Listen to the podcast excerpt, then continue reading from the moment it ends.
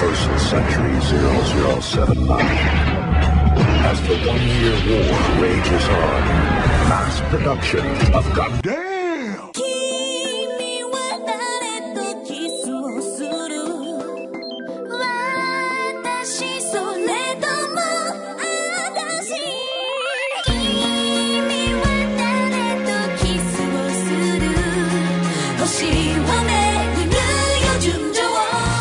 Welcome to the show that has more razor blades and Evanescence CDs than your local hot topic. Yep, Gundam at MAHQ. So 21, now legal to drink in the United States.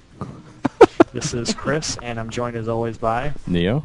And Sobro Ryu. So uh, what the hell are we doing today? I know that we are basically doing another supersized review segment, so this is going to be kind of a show killer episode. Uh, we're Episode doing- 21 should be no less. Yes, we should do. We're be, which we'll be covering. Uh, what is it? It's uh, episodes 10 through 19 of Macross Frontier, and we'll be also getting into the eighth installment of the ongoing Gundam Roundup, which uh, this one will be uh, Mobile Suit Victory Gundam. And uh, we actually take a little bit more different approach on uh, this Gundam Roundup than we did in previous ones, and for obvious reasons. But I guess I will. I'm dying to hear some Neo's news. I guess I will Jump right in, man. Breaking, breaking news. Actually, kind of quiet on the old news front. Um, uh, I know that some of these stories are courtesy of um, GundamNews.net. The official Japanese website for Gundam 00 had updated some of the character profiles, and they actually have a nice translation on GundamNews.net.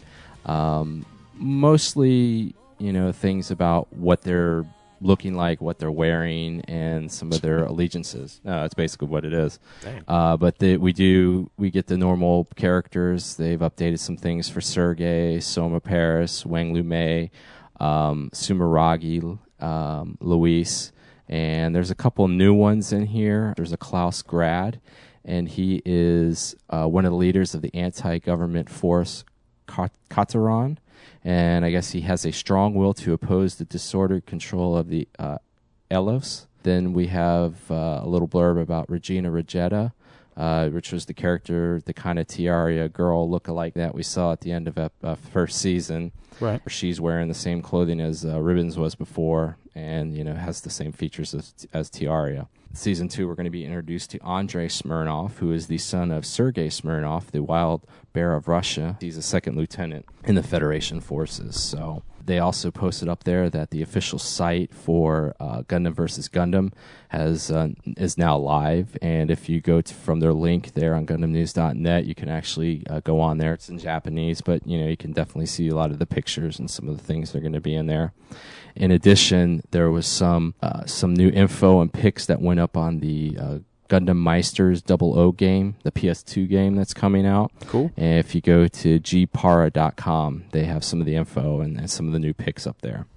But uh, I'm going to kind of go to a, um, an article that I got off of um, Anime News Network, and this episode is re- recording on s- September 21st on a Sunday, and September 20th uh, was the actual last uh, day of Toonami being shown on Cartoon Network. No way. Um, Cartoon Network had revealed at the Georgia's Anime Weekend Atlanta Convention that it was going to end the Toonami programming block after 11 years. Uh, the official announcement was made during the final run of that night, and with there was an important message that was going to be shown during the 10:30 to 11 p.m. time slot. Naruto's been the only Japanese series in the Saturday evening block recently. Just talk about how it was used, uh, Toonami was used to host a variety of Japanese animated programs when it began as the weekly block back in 1997. Of course, everyone knows Voltron, Robotech, Dragon Ball, Ronin Warriors, G-Force, Blue Submarine 6, Tenchi Muyo, Dot Hack Sign. Uh, the list just kind of goes on and on the Toonami Jetstream online service will still continue. So you can still get things off of that. Cartoon Network is working to import the Japanese animated Powerpuff Girls Z, which I've seen, which is the Japanese version of the Powerpuff Girls show, which oh is man. pretty awesome. it's an awesome show. But uh, I guess last night the two episodes of Naruto that were sch- scheduled were shown, and I, next week they're going to be showing the first Spider-Man film during that time slot. So they're also going to show the Gotham Knight, Batman, the Gotham Knight. Then they're going to be doing some other things. So they're going to be showing an episode of Naruto later on. You know, some of the information of what they're going to be doing on that block from now on is kind of um, sketchy. well, they just haven't really released what they're going to do yet. So R.I.P. Toonami. It was a good 11 years. Well, actually, probably a good seven years. It's kind of sad to see that go, but um, it wasn't really a destination TV anymore, and they weren't really showing much. So, you know, it's Well- just kind of the, ch- the change in things. Yeah, I mean, I, I, I wasn't. I stopped watching Toonami after a couple of years. I mean, after a couple of years after it kind of got out of the, the phase of shows that we were interested in. But dang, man, it's, that's that's an end of an era, though. Quite honestly. Well, and I guess Soul Bro, that brings us to the other thing that you wanted to say briefly and just Yeah. kind of do it. And I'm sure because it's already been on Mecha Talk and Well, yeah, everything like that. But now that you brought it, now you brought up the whole Toonami thing. I guess it makes sense. Over, or Cartoon Network's overall plans of how they're treating anime, where they pushed um and then I will Code- go into and then I will go into my retort. Oh, so no. go ahead and say what you have to say. No doubt. Uh, I, I, I guess it's it's no, it's not a shock that Code Geass was pushed to um, was pushed to five in the morning, um, and that you know they're showing they're focusing on shows like Full Metal Alchemist, which is you know was a bona fide hit when it first came out, but you know now you know they're just putting it on for an hour just to fill time so they can get you know some some ratings, I guess, and I I I I, I was just gonna rant about you know what the heck are they doing, but I guess it's obvious now that um they're phasing anime out of the, the whole Please, channel. please turn I on mean, rent. I want to go. I want to go eat dinner. Yeah. no problem. Well, um, if anything though, um, it's a sad day. And uh, what what else did you have to? Um, I just was gonna say on the retort because I had heard this on Mecha Talk forums not too long ago, probably about a week ago before it happened.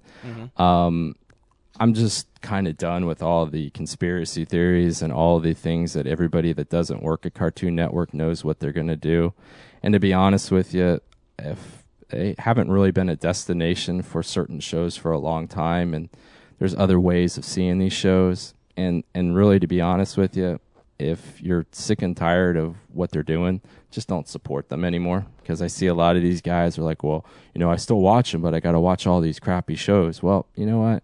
If you feel that strongly about something, just don't watch it. And you know what? Stop. I mean, you're going to have Double O on Sci-Fi. You have Gurren Lagann there. Uh, there's other ways of seeing this sh- these shows now. This isn't 1997, and the only way that we can see them. So, I think everybody just kind of needs to redirect their uh, focus and all their energy that they have to, um, you know, rant about this stuff in, in just more constructive ways. Because I'm just kind of done hearing it. So, uh, Chris, any anything on that last note Amen. before we move move?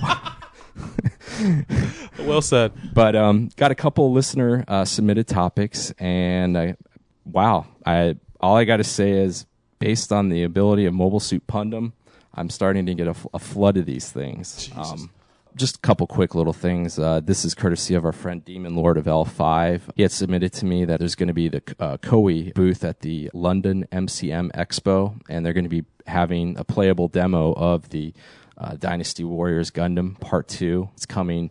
I guess this um, this expo's after the Tokyo Game Show, and I guess that's when they're going to be unveiling uh, Dynasty Warriors Gundam Two, along with Warriors Orochi Two. So, and that's for the PS3 and for the 360. So, any of our um, any of our British friends, if you have a chance to go to the London MCM Expo, uh, definitely go check that out. That's going to be held on the 25th and 26th of October. Go check that out, guys. Some more things we have here. Our friend Destiny Gundam, old Pedo Bear, there uh, has told us that there's going to be uh, there's a newest uh, uh, Super Robot Wars game that's going to be coming out uh, on. It's going to be released on October or September 25th. It's Super Robot Wars Z. The series that are included in there is going to be Gravion and Gravion's Way, Richard debuts. Cool. And um, Aquarion and Overman King Gainer are going to be de- debu- debuting in this game, along with um, Eureka Seven, um, Orguss, Baldios, God Sigma, uh, the Zeta Gundam movies, uh, Gundam Seed Destiny, and the second season of Big O are going to be all the debut suits in there. Wow. Along with those suits, you're going to have suits from Char's Counterattack, Gundam X, Turn A, Grendizer, Getter Robo G, The Big O first season, Mazinger Z, Great Mazinger, uh, Xabungle,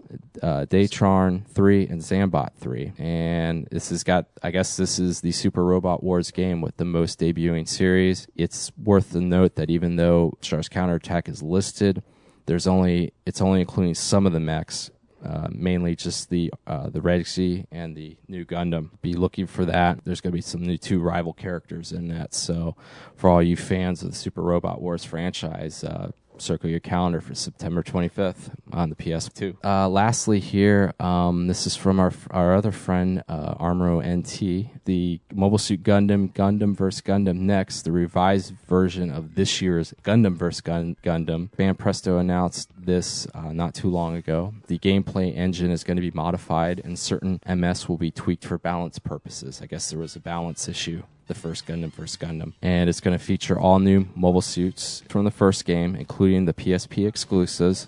And they're going to add 16 more, giving uh, the Gundam vs. Gundam Next over 50 mobile suits from all Gundams. Uh, so far, the only four new units that have been confirmed are uh, Quattro Bajeena's uh, Hyaku Shiki, the Noble Gundam from uh, G Gundam, uh, Duo Maxwell's Death Scythe Hell, Nice. and uh, the Turn X. So, and just on the last little part of uh, listener submitted news, um, the um, this is mainly a made up story, but this is from our friend Batosai twenty eight. He gave me a thing for some WTF news. He says combining Dynasty Warriors and Gundam sixty dollars, doing it twice, priceless. kind of his take on uh, Dynasty Warriors Gundam two. But um, other than that, that's pretty much the news right now. I don't have much else going on. So I'm gonna send it back off to you, Chris. Well, there's uh, nothing else going on, so uh, we're just going to take a break, and we'll be right back on Gundam at MAHQ.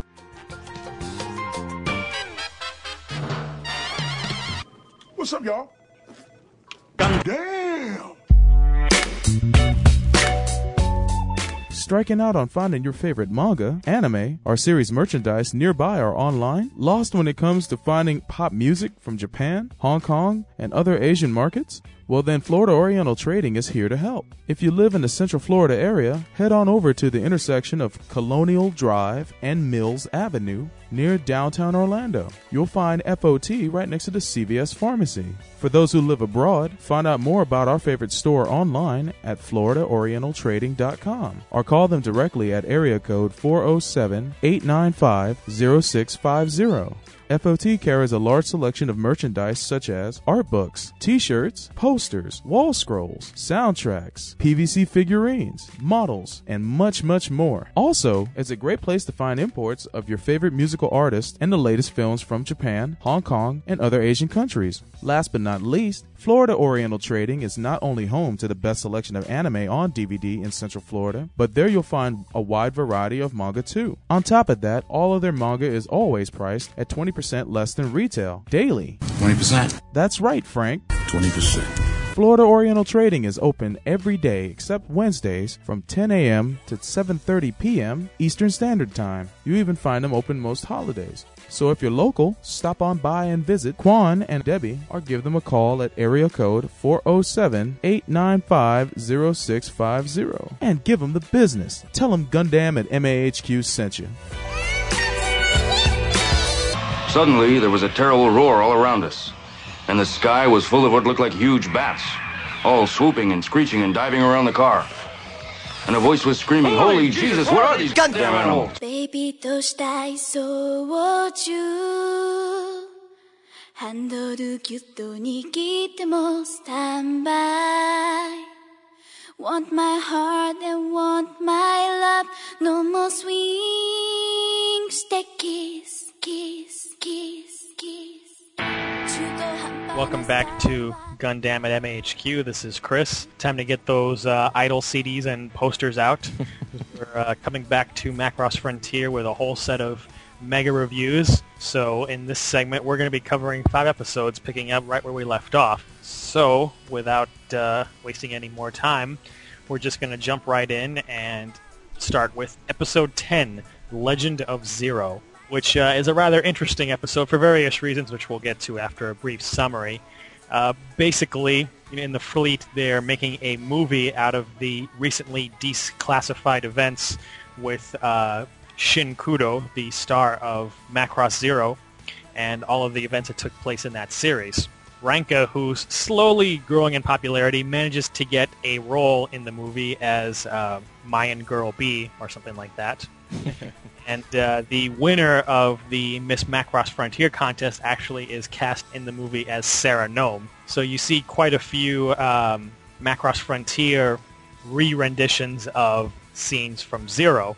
And uh, of course, Alto gets roped into things as well because SMS's Valkyries are being used for uh, motion capture to be replaced in later with CG uh, VF Zero Phoenix. So he's been roped into being in this movie, and of course Cheryl is involved because they want to use her music for the movie. And uh, through a series of events, uh, Ranka ends up getting recast as Mao because number one, the actress playing Mao gets injured in a car accident when a berserk creature attacks it, which we'll get to in a minute.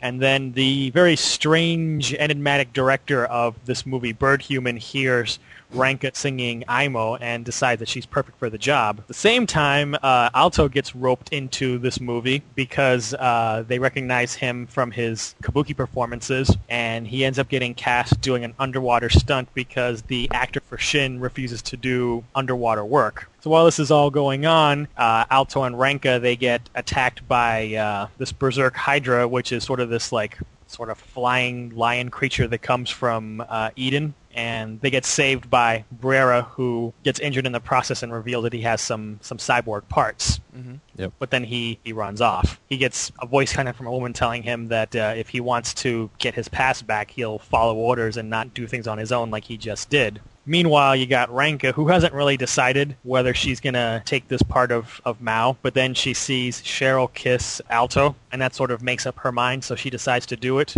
So you've got um, Alto suddenly realizing that the underwater scene he's doing is a kiss scene with Mao, which means he has to kiss Ranka. Boo. yeah. Sucks sucks for him. So uh, they they do this this underwater kiss scene, which is straight out of episode I believe three of Macross Zero, and then um, after that we have the premiere of the movie, and you've got um, Ozma commenting on how ironic it is that uh, that Ranka is playing the part of, of Dr. Mao, which will come back a lot later on in the show. But um, one of the interesting little tricks that this episode did was since it ended, you know, with the movie credits, what you actually see are the episode's credits, and then Yeah. with some more stuff with the characters. And now Ranka, of course, is is uh, on her way to superstardom because her song ended up as the theme of the movie, and she had a very big role as Mao Nome. So, getting into what we thought of the episode, one of the things I thought was interesting is, you know, this whole idea of a movie in a franchise based on a previous entry in that franchise, which for those who aren't familiar with Macross in its entirety, it was actually already done before, because back in uh, Macross 7, the 11th episode, they're making a movie about the original Space War, and they end up casting uh, Basara and Mylene as um, Hikaru and Minmay. But that one went a little bit differently because all sorts of hijinks ensue and they get attacked by the Varuda and the movie kind of goes to hell. But it's interesting that they would choose to do it again and this time focus on Macross Zero and make the very first clear connections with that uh, with that series. So not only not only this episode is an homage, or an obvious homage to Macross Zero, but it's also kind of an homage to the episode of Macross Seven. Kind of, kind of. Yeah. because Yeah. very clearly where the idea came from. And also, Yeah. in Macross lore, there's just the further thing that um, in the Macross universe, Do You Remember Love is a fictional movie based off of the events that happened in the original series, Exactly. which is kind of interesting. However, I should note that uh, the Do You Remember Love that came out in Japan, I mean, in uh, the Macross world, I think in the year 2030, is not exactly the same as our Macross. Yeah, do you, do you remember love that? movie because it has some different things, such as a scene where uh, Max and Amelia get married. Oh, Yeah, which they actually show some of in that Macross Seven episode. Yeah, I remember that. But anyway, that's neither here nor there. You know, a lot of people were wondering, you know, what connections would there be to Macross Zero since it was the immediate predecessor in terms of production to this series. Well, now we have them. Aside from you know the fact that that uh, the story of Shin is now public after being classified for 50 years, you've got that bit with uh, Ozma talking about Dr. Mao, which Mhm. we're not going to hear about again until a lot later on in the show, but it certainly you know piques people's interest and uh, at the very least establishes that that Mao somehow was one of the lucky few to survive the reign of death from the Zentradi. But um, one of the things I found most interesting about the episode was um, just seeing all of these these site references. Uh, the Hydra creature is mentioned. That comes from from Eden, so that's another uh, plus reference. Plus. Yep. Mhm. Um, one of the things I thought was amusing was this very odd director of the movie who never actually speaks and has an assistant speak for him. I, I, I, yeah, I noticed that too. I was kind of wondering if that uh, sort of like is a joke about uh, Shoji Kawamori because he's kind of an eccentric. And um, for those who don't know, he's actually already had a uh, a cameo in Macross. Uh, if you watch, uh, do you remember Love? Uh, right when the uh, attack begins, and uh, Min Mei and Kaifun they're uh, sitting like in the back room there in, in the uh, concert hall. There's some like creepy looking guy who like tries to lean in. He's sitting next to Min Mei. He tries to get an autograph of her, but just then, uh, like the whole area shakes because the Zentradi are breaking into the ship. That's Shoji Kawamori. Oh, that's hilarious. The, if you watch, he's the creepy guy trying to get Min Mei's autograph. Oh, okay. I remember that guy. I just Yeah. didn't know that that was him. That's Shoji Kawamori. So I'm kind of wondering if this kind of weird director guy is supposed to be him. supposed to be like just a little parody of, of Shoji Kawamori. But anyway, um, it was interesting seeing Brera after being a mystery guy finally reveal himself and show off that he's got some cyborg stuff going on. And um, obviously you got the romantic angle, the love triangle being played up with Alto kissing both Cheryl and Ranka in the same episode. Right. Yep. So what did you guys think of uh, the episode? Well, at first, when I was, uh, you know, when when you saw the coming attractions for uh, episode nine, uh, for episode ten, I was a little worried. Uh, I was like, oh. But um, I actually uh, ended up enjoying it. Uh, it was it was kind of a nice thing to come back and see, um, you know, Macross Zero kind of done in a different light, even though. Um, you know, it, it was kind of following the story. It was still, it seemed a little bit different than what the actual show was. But um, um, you know, other than that, it was great to see that. It was nice to see that they're actually doing that connection, um, you know, with um, Macross Zero, and that's part of the kind of the continuity now of the uh, of the Macross story. Um, also, you know, the the it was nice. It was kind of nice to see the love triangle get ramped up more. Uh, you know, especially in in this one because you know, like you said, he does kiss both girls, so you know, feelings and all this stuff starting to go. But um, definitely a pretty pretty uh, enjoyable episode. Uh, ended up being kind of the turning point for me for this show. I'm I'm sure we'll go over it more when um, you know um, as, as we progress with these reviews. But I actually think it was kind of the turning point of kind of making the show a little bit different than some of the other Macrosses, and you know some of my early fears of this uh, of this show are uh, definitely kind of uh, gone. But um, other than that, I mean, pretty solid episode, and um, you know, it was nice to see them actually finish the movie. Unlike what Chris said in Macross Seven, they get attacked. What was it? They got attacked during the premiere, didn't they? No, they got attacked during uh, the filming. They were they That's were right. big filming scene with uh, That's right, because he had to. Uh, yeah, because wasn't uh, Basara fighting? Wasn't he dressed like uh, Hikaru? Yeah, he was, he, and obviously this is like just to show how fictionalized that whole thing was. You have Hikaru in his flight suit in his Valkyrie with Minmay sitting in his lap singing "I Think Do You Remember Love," which obviously never happened at any point ever Right. Yeah. in either Daryl or the original series. So that just kind of shows how fictionalized that that account was. And then they got attacked, and he dumped the uh, weird props they used to kind of crappily make his his Fire Valkyrie look like Hikaru's VF1. yeah. Which really made no sense because like they added like fake cardboard like super parts to it, but it was still you know painted red. And Yeah. given that you have like all of these old geezers with like old Valkyries on the ship that we see like two or three episodes later, it makes me wonder why didn't they just borrow some of those That's what I'm I saying. don't know. instead of like And- trying to poorly make uh, a VF-19 Excalibur look like a VF-1 Valkyrie. But hey, well, I guess we'll get to that when we discuss seven at some point in the future. But uh, but yeah, it was pretty nice to see them finally finish, you know, finish the movie, and you know, it was, uh, it, you know, we get to see, uh, you know, like you said, Ranka's star starting to, um, starting to, you know, get glow brighter there. So, um, but other than that, not too much. Soul, bro. Well, just just a few things. Uh, you guys pretty much hit almost all the uh, pretty much all the nails in the head. With just some things I pointed, I noticed in the episode that I like. Um, I like the scene where um Alto is um giving acting pointers to um Ronka at one point.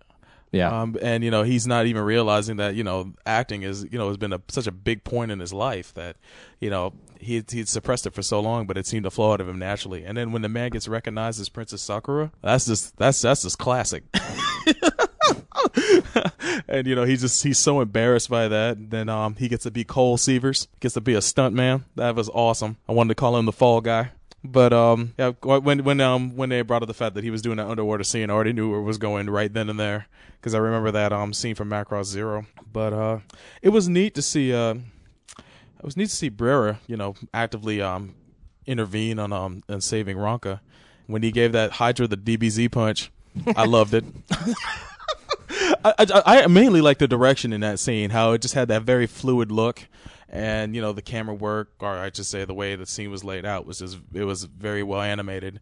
Up even even when he cut the monster in twain, it was just it was pretty neat, and uh, just to see Alto not able to do jack besides um get a little couple shots in that weren't doing anything anyway. But uh, You'd be one of overall, you to say that that scene was well animated. what's that? A lot of people complain about it because you know that action scene it has a lot of high fluidity in terms of the movement. Yeah. Mm-hmm. The detail of the creature itself and the background drops to like absolutely nothing. To a, It does. so it a, doesn't. people, a lot of people were bitching about that. It didn't really bother me that much because it's such Yeah, I a didn't scene, find too but much a problem. a lot of people complained about that part. Oh, it, it stood out from the rest of the episode, which is you know standard animation. While this one, Because it you was know, bad, does bad though. it, was, it wasn't bad. I mean, it, it's not OVA quality, but I mean, it was the best besides the dogfight. Um, which yeah, bes- besides the you know the the plane action, it was the best. It was the best um and 2D animated scene in the whole episode. But um, you know, it's the show's on the TV budget, so I can't really knock it for that. But a lot of otaku will, and a lot of um Japanese directors take it hard. I remember seeing an article on that when they when they get feedback on um when they get feedback on how well an animated how, how well an episode of the show is animated, and they get chastised about a frame. but o- otaku in Japan are serious about that, man. They don't they don't cut them no slack. Don't cut them any slack. So, but overall, I, I think it's one of my favorite episodes of the series, and I really enjoyed it. I thought it was um, a fun episode to watch. Uh, so, which brings us to episode 11, which is entitled Missing Birthday. Oh yeah. And basically, we start out with um, t- uh, Kathy speaking with Leon about kind of the Cinderella story of Ranka, and because they're, you know, from uh, what is Bird Human, her popularity starting to soar, and her song and everything like that. And uh, then we go over and we see Ranka. She's emailing Alto because she's going to say that she's been kind of busy, but she's going to take some time off because his birthday's coming up. And uh, later on, we see kind of the gang there with Michael and Cheryl and, and uh, your boy Luca um, talking about uh, Alto's birthday and uh, and some of the things that they want to do. And you know, I guess Nanase is wondering if um, if uh, um, Aranka is going to be able to make it for uh, Alto's birthday. Uh, we kind of fast forward. We get we're on the we're on the Macross quarter now, and we see Ozma and Kathy talking. That uh, we find out that Cheryl's going to be doing a relief concert on a planet called Gallia Four, and it's uh it's where an all Zentradi uh, nuns units called the 33rd Marine Corps station. Oh and, man. And uh, they're just kind of talking. They're talking. I was just thinking about how some of the things have gotten kind of weird lately, about uh, especially about with the Hydras and the Valkyrie that just keeps coming around. The mysterious Valkyrie, Brera's Vi- Valkyrie, and Kathy says she's going to go kind of do what she can to see if she can find out anything. So um, we find out that you know the nuns pilots are going to escort Cheryl to uh, Gallia three or Gallia four, and Luca pulls up some information. He says that the atmosphere is breathable, but and the environment's not too great. But uh, I guess this was kind of interesting, and this would have been my first sign of trouble. Is uh, the one day fold tra- fold travel time is now taking a week because of the fold distortion. So. Um, that was probably a red flag for them. Uh, we then we see Alto uh, is surprised by his adopted brother Yasaburo. He approaches him and wants to speak with Alto. You know, he kind of jabs at Alto, saying that he hasn't forgotten anything about acting because he was in uh, Bird Human. So they go and they start talking at a cafe, and Yasaburo tells that um, Alto's father, Ranzo, has recently collapsed and that his father has something for Alto's birthday. And then we see Cheryl is with Grace, and Cheryl's like sitting there drinking a drink, and she drops it because she's starting to have a headache. And Grace is telling her not to push herself too hard, and telling her maybe she should think about uh, canceling the concert. So, but classic Cheryl, she wants to keep going on. And uh, later on, we see that creepy Leon is informed by a person known as G uh, that Cheryl's going to Gallia Four. yeah, he's creepy. And What gives um, you that impression, Paul? he's just creepy. My creepy spider sense just completely goes off. But um, then then we kind of get to we see Klan and we find out that um, we find out a little bit more about the Zentrades. Um, she talks that her and Nene are descendants of the first Zentrades that joined humanity, and that there's another one who didn't do it. They kind of joined reluctantly after the first space war, and that's the 33rd Marine Corps, the one that they're going to have the relief concert on. So and uh, so we get a little bit more thing about you know the the Zentrades, and not all of them were too you know didn't want to join the humans so quickly. So um, then we see that uh, Ranka's fa- uh, like kind of fantasizing about her kiss with Alto in the movie, and then she calls and she calls him to, uh, but he doesn't reach him, and leaves him a message to meet her at Griffin Park for his birthday gift.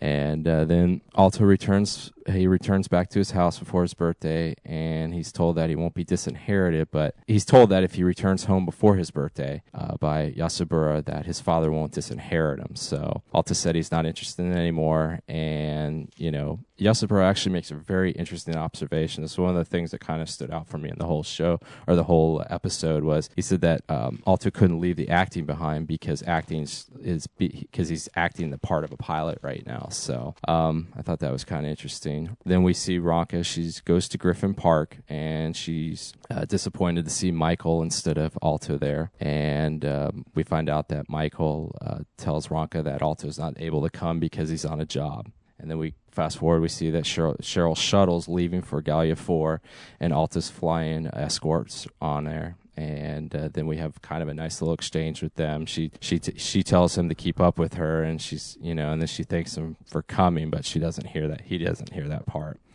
And then we uh, see creepy Leon again speaking over the phone to G, uh, who we now found out is actually Grace, and she'll te- she tells him that she'll be in contact with him once they get back to Gallia Four. Uh, then we see Brera launching his VF twenty seven, and then at Griffin Park, uh, a little green creature comes up to Ranka and pretty much the end. So, um, kind of an interesting story, uh, kind of an interesting episode. Um, I like the fact that we kind of find out a little bit about the, a little bit more about the Zentrades. Um, I also like thing that, um, Alto's is not. We thought of him as being kind of pig-headed about you know Alto becoming a pilot, but he you know since he's collapsed recently and probably sees his or mortality, he's um, kind of offering a peace flag to Alto. But you know once again, Alto being the stubborn protagonist, he's got to be you know stay true to everything. But um, we you know we got to get introduced to Yasaburo and see how he is, and we actually see that he's pretty much a, a good guy. I mean, he's uh,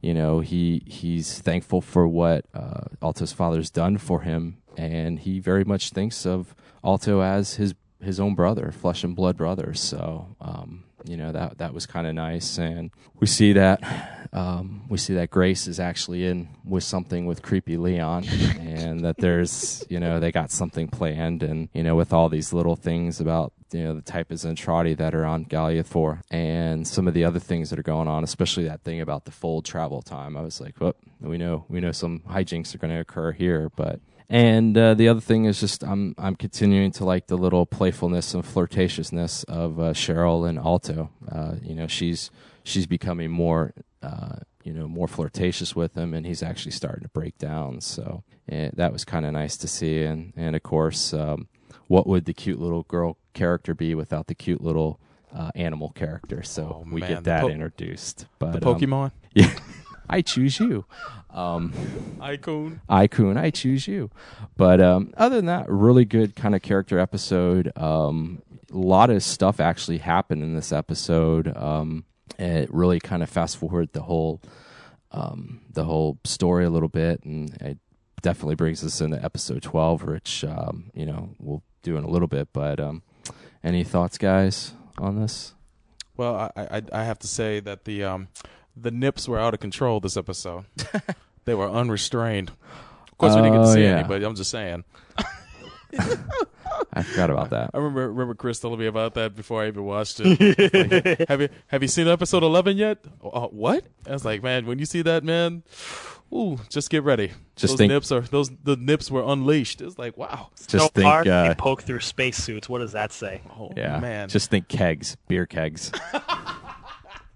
but um uh some things uh, just some small things i enjoyed about the episode. I do like the fact that well i mean it's kind of a tragedy but at the same self i think it's also defying his um what was meant for him um the fact that i think his brother yasaburo think um believes that alto is a much better actor than he and he's trying to fill his shoes in alto's absence which i guess oh is yeah, why no, he's he's told him that. yeah, and and and and that's that's that's what's crazy is like that Alto is a naturally gifted actor, but he just does not see that as a future, and a lot of people face that in their everyday lives where they're more gifted in some areas, but they would rather be doing something else. And Alto's fighting against that, and I I think that gives him a lot of character because and he wants to be something that he's not as good at, but you know he has this desire to fly, and um, for him to say no, even even in the midst of his father, you know, suffering from an illness, and knowing that his father doesn't have much time on this planet, you know, I'm sorry, much life left, um, and still not wanting to to grant his wishes. I mean, that that I'm sure that you know affected Alto in some way, but at the same time, you know, the man has has his mind made up, and I can't blame him. But um, other than that, uh, uh, the fact that um, yeah, he's acting is in his blood. Um, and then um, the the little uh, what's it the foreshadowing of the 33 squad, the 33rd squadron our Marine squadron was pretty neat. Of course, we get to see them next episode. And um, my man Luca, we we found out a little bit about him this episode. He apparently he's got connection. His family's big balling. And um, Uh, of of of your three guys, he's probably the more relevant to the story Oh, of, of his thing. he's I and mean, now now finally mu- much useful. more relevant than uh, Saji Oh, and man. Rivals. So. Come on, Saju, Saju, Saju's stock will go up. Don't worry. You keep just talking like yourself L- that. just like LAI. but um, that, that's pretty much the long and short of it. I go on all day, and and of course it was good to see more Klan Klan Chan. Although I'd rather see her as a full grown woman, but um, alas, we, we we get to see um Klan Chan instead of regular Klan, and I'll have to deal. But Chris, what was your take on this? What was your take on this? a whole bunch of uh, interesting thing mentioned. Uh, number one, when Klan's talking to uh, Kathy about these Zentradi, and it sort of comes back to a theme that uh, hasn't really been touched on since the original series. Uh, if you recall, you know those episodes, the post-war arc. You know, you see this conflict between the Zentradi that are getting along with humans, you know, like Exidol, Britai, all those types of guys, and then all of the ones who don't, and basically say, screw this and screw culture, I'm going back to fighting and all these dissidents causing problems and going back and joining up with, with Quamzins. I think that's sort of really harkening back to that theme, and that was made very clear in the original series that you had Zentradi who wanted to embrace culture, you know, like those three spies. And then, uh, you got the ones who didn't, like Quamzin, and, and you know it caused a lot of problems. This is definitely a reference back to that. That you know you have these two different camps of Zentradi who reacted in different ways after that first space war. So that was a very interesting aspect, and of course it raises red flags everywhere that that this uh, force is made up pretty much entirely of those guys. Um, the whole thing of Yasaburo definitely is an interesting thing that they introduced him, and that he's sort of considered, you know, the heir now to, you know, the the family's acting now that that uh, Alto ran away. Um, one thing it just annoys me that this guy's always like he's always walking around with his eyes closed. It's just kind of. Yeah, he's like uh, he's like Brock from Pokemon. But um, I think it's interesting how he confronts Alto and says, you know, like, oh, you know, you claim that you're a pilot now, but aren't you still acting? Aren't you just acting the part of, you know, someone who's rebelling by running away from his father and, and you know, doing something else? Which really makes you think for a minute, like, well, is Alto really doing this because he wants to, or is he just, is he still, is he, you know, subconsciously acting out a part? Yeah. Uh, another thing I found interesting was the whole thing with Sheryl. You know, she offers him this escort job as a birthday present because you really see that she understands him and, and he's talking about how you know his desires to you know fly through an endless sky and a real planet and all that and she asks him to come along because she wants him to experience that exact thing so i think that plus some of the things we saw in episode 10 show that you know sheryl understands him and gets him and knows more about him than ranka does Yes. because yes. even as late as episode 10 ranka didn't even know that Alto came from a famous acting family and that he basically had been disowned by his father.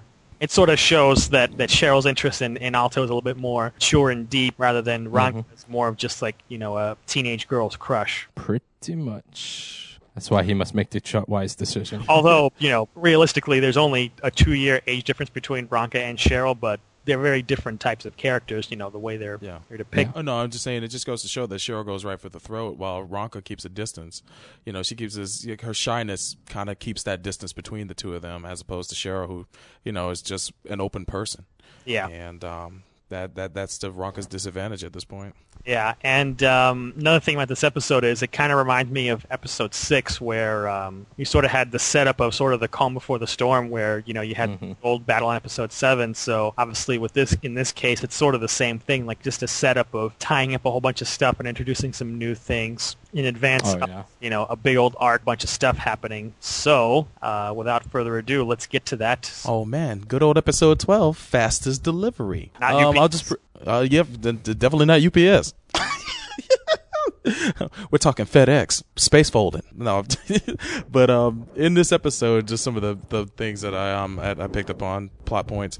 Um, at the beginning, the Zentradi that we are introduced to, uh, the Marine Squadron, um, the 33rd that was aforementioned, and they're discussing protoculture and, and pretty much their effect on the Zentradi over the over time. There's a little bit of deja vu here because if you've noticed, you can compare these the main three Zentradi characters on this planet, the three main characters from um, the original Macross series. Commander Ogatai can be compared to I never know how to pronounce this, but. Vrlitwhai. Re- Thank you. I always want to call him Britai, of course, but you know that's another show. And of course, his second in command is very reminiscent of Exodol. And of course, the uh, rabble rouser himself, Tenzin, my favorite character of the episode, he's very, very close in comparison to Quamzin. In the episode, when you're introduced to these characters, you notice that um Ogatai, o- Ogatai and um his his side of um troops are of course in the traditional male Zentradi garb, and but Tenzin's side is in um they But utilize use, the, the use Quitaloons. power armor, which is kind Yeah, of the, yeah, which is pretty weird. Although I, I guess it depends. It shows how understaffed they are that it had to result to using things that they're not accustomed to. But um, as we are introduced to them after the op- after the opening credits, where um we get to see Sheryl and company come out of fold um and enter in um the atmosphere of Gallia Four. Um, back at home on the Macross Frontier, Luca, Miha- Mihail, and Nana all discuss Ranka's upcoming concert. You can see Lucas trying to make the moves on Nana a little bit, showing his interest in her. Ranka um, happens to show up during the conversation, though, surprising them all. After uh, after Nana tackles her, her little uh, her little Pokemon Ai-kun pops out of her. of her um of her upper nether regions, and um she introduces I Ai-kun to them. Uh, this is uh, after that scene is when um the S- Skull Four and and Sheryl's envoy enter Gallia 4's atmosphere. This is also Alto's first entry ex- experience when entering the atmosphere, as he uh, comments on. They uh, rendezvous with the 33rd Squadron, and they're greeted by um, Ogotai, and they roll out the red carpet for Sheryl. Of course, um, after Sheryl comes off the plane, she passes out due to her fatigue that was shown in the previous episode. Another little bit of foreshadowing of um, her condition. Tenzin takes this as an opportunity to get Gangstar and everybody, and um, start a civil civil war between um, both factions of the Zentradi group.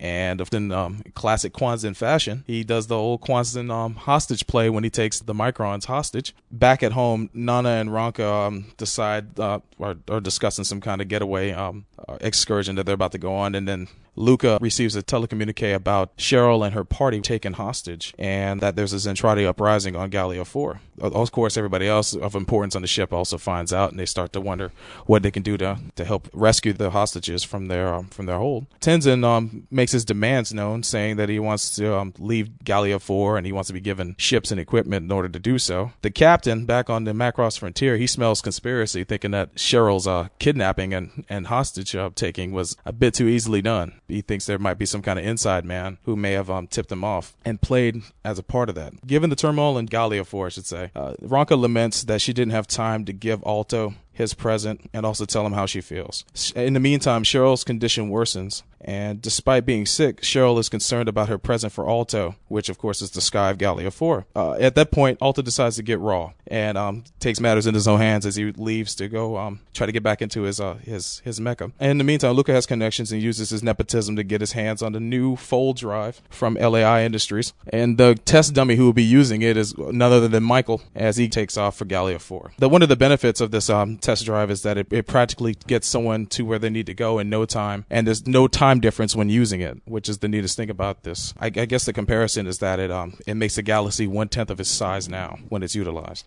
But um, Tenzin goes over his machinations about the fact that the Zentradi are the warrior race and that there's a treasure on Gallia 4 that he alludes to. And during this time, um, Alto tries to escape, getting into his mech and gets caught. um, Alto, um, Tenzin is a sarcastic bastard, by the way, when he tells him to sing something. Remember that scene? apparently unaffected by the music, just much like his predecessor Quamzin. and another interesting thing is they have a firefight shortly after this between the two sides of the Zentradi when they see um, Alto trying to get into his mech, and no one gets shot, not a soul.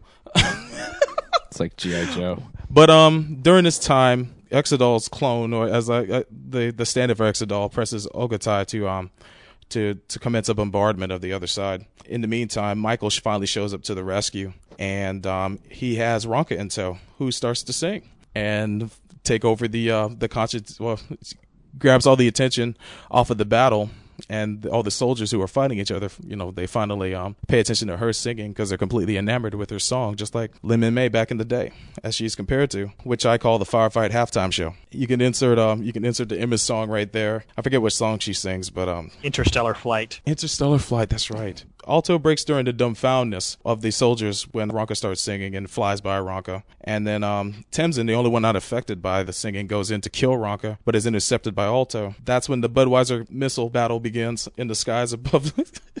in the skies above. You can pretty much call Tenzin the Malcolm X of Zentradi because he's going over Zentradi plot pride and how um, fighting is in their blood. And it kind of reminds Alto of um, his conversation with his brother, where um, his brother was telling him that acting is in his blood and he needs to come back to what he knows.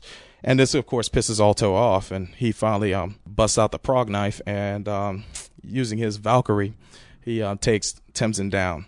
Tenzin relays a message to him saying that no two ex- species can exist at the same time. You know, he's he's he's a firm believer in one must dominate the other and that's when he pretty much falls into the lake below. And I don't know if he dies or not. Oh yeah, it doesn't matter. And then, oh yeah, yeah, he's, he's gone. Keep in mind those power armors are just armor. Yeah, you're so, stabbed through the power armor. You're stabbing the person that's in it. So mm. basically, he was gutted regardless. Yeah, he's dead as a doornail. Ooh, well then.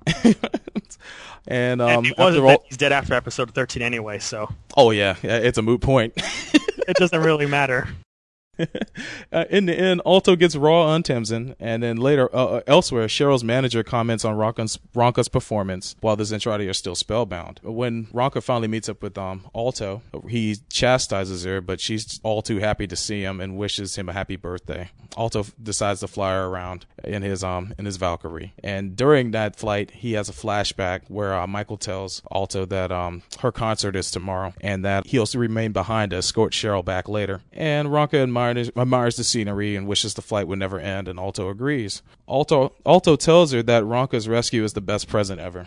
And then um, an entity somewhere else awakens and takes over the, the navigation of his um, Valkyrie, pulling him down towards, um, pulling him into a crash landing in the jungle below. And when they, when both Alto and Ranka get out of the out of the Valkyrie, they happen to find the Macross Galaxy, the remains of it, as it's um tra- no. Oh, I'm sorry, not the Galaxy. Galaxy. I'm sorry, the Macross Global. I'm sorry. Um, but yeah, they see the remains of the transport Macross Global that crash landed there years ago. That's where the episode ends on that cliffhanger, which is one of the best cliffhangers in the series that I've seen. Any any of you guys have any thoughts on this episode? No. No, none at all. Um, I think that's a wrap. To- I'm, I'm done. See you guys in two. Sweet deal but um, nice episode. I, I, I, honestly I liked it up until the point of Ranka saving the world. You know, I, I, I like the fact that we see that the Zentratis are still having issues with this whole culture to culture stuff, and you know that some of them still just want to go back to the old ways.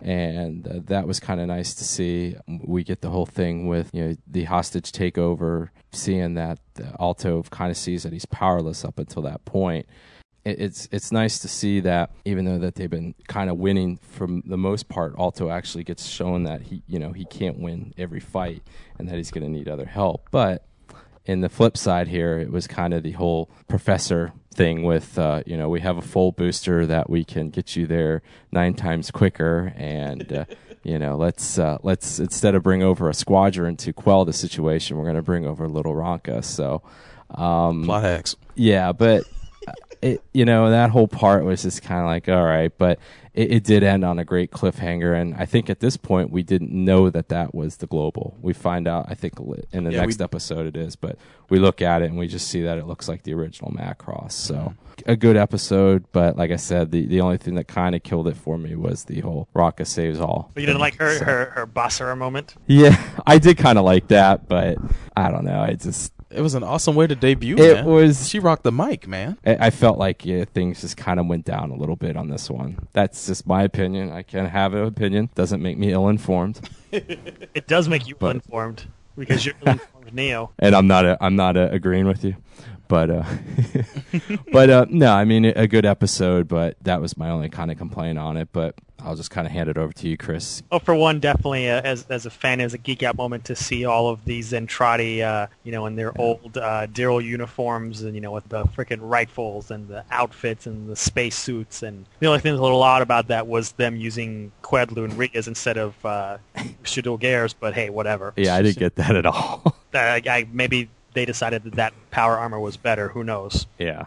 But it was interesting to see these three characters, Ogotai, his second in command, and Temzin, who, as Solbro mentioned are pretty much lookalikes for their uh, original series counterparts, which in a way makes sense because up until Space War 1, the Zentradi were all created through clones, so it surprised me if there were lines of a certain clone type, like say a soldier type or a commander type or a brain type, and you have these guys who all look similar because not only do they look similar, but they fill pretty much the exact same roles, and I don't know, maybe the, the Quamzin line has some, some personality defects because this Temzin guy is pretty much just as much of an asshole as Quamzin was, and pretty much has pretty much the exact same character traits. Uh, strangely, also is completely unaffected by protoculture, just the way Quamzin was, mm-hmm. and um, ends up reacting to Ogotai the same way that Quamzin does with uh, Twice. So I thought that was interesting to see that these these guys are kind of still around and this conflict is there. We get obviously some some more intimation about the the strangeness of this uh, little rebellion, and it seemed to be perfect,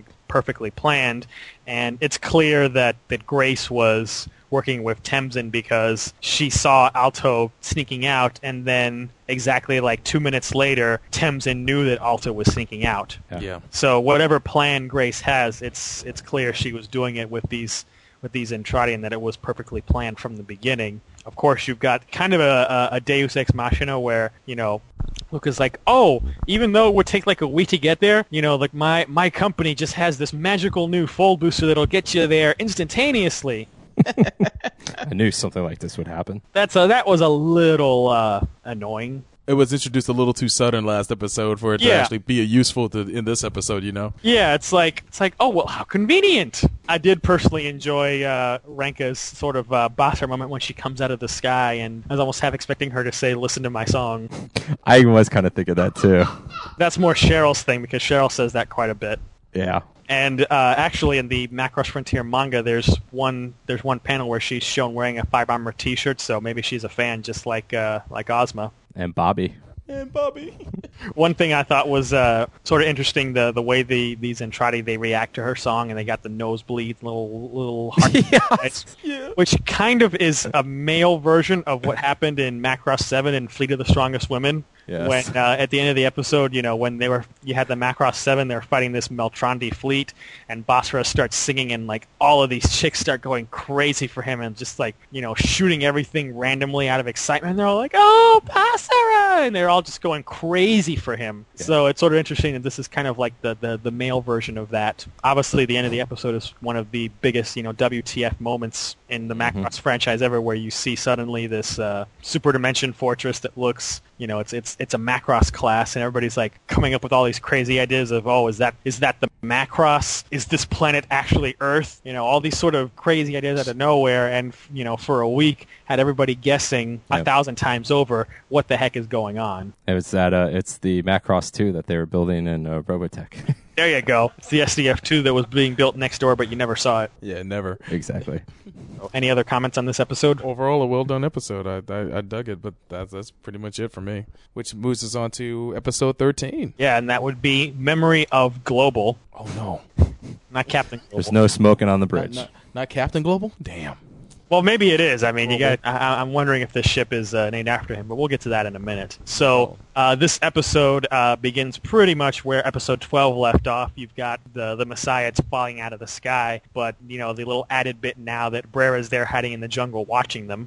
The Zentradi Exidal type guy tells Ogotai that um, that there's a deep pulse burst that's been detonated around the planet. And at that base, you've got Grace telling Sheryl to take her medicine, but Sheryl doesn't want to take it because she says it tastes bad. And after they crash, Alto and Ranka, she sees this Macross-looking fortress, and then she just suddenly has a whole flood of memories that she's had several times in the past and, and kind of freaks out. Once they get their power back and they're flying through the jungle, she tells Alto that sometimes something will trigger these, you know, flood of these memories coming back on their own. But suddenly the Messiah loses power again and they crash in the jungle. And when Alto does a little bit of a sensor scan, he says it's a whole bunch of jamming in the area and he suspects that it's coming from that super dimension fortress. So they're basically huffing to it on foot to get over there because it's such a tangled area, it's such a thick jungle. And Michael, on the meantime, is talking about how Alto must still be on the planet and he sees Sheryl's uh, little pill, which he picks up and notices it has a very strange name of 639 Witchcraft, which right there is kind of a red, big red flag of maybe that's not a good thing.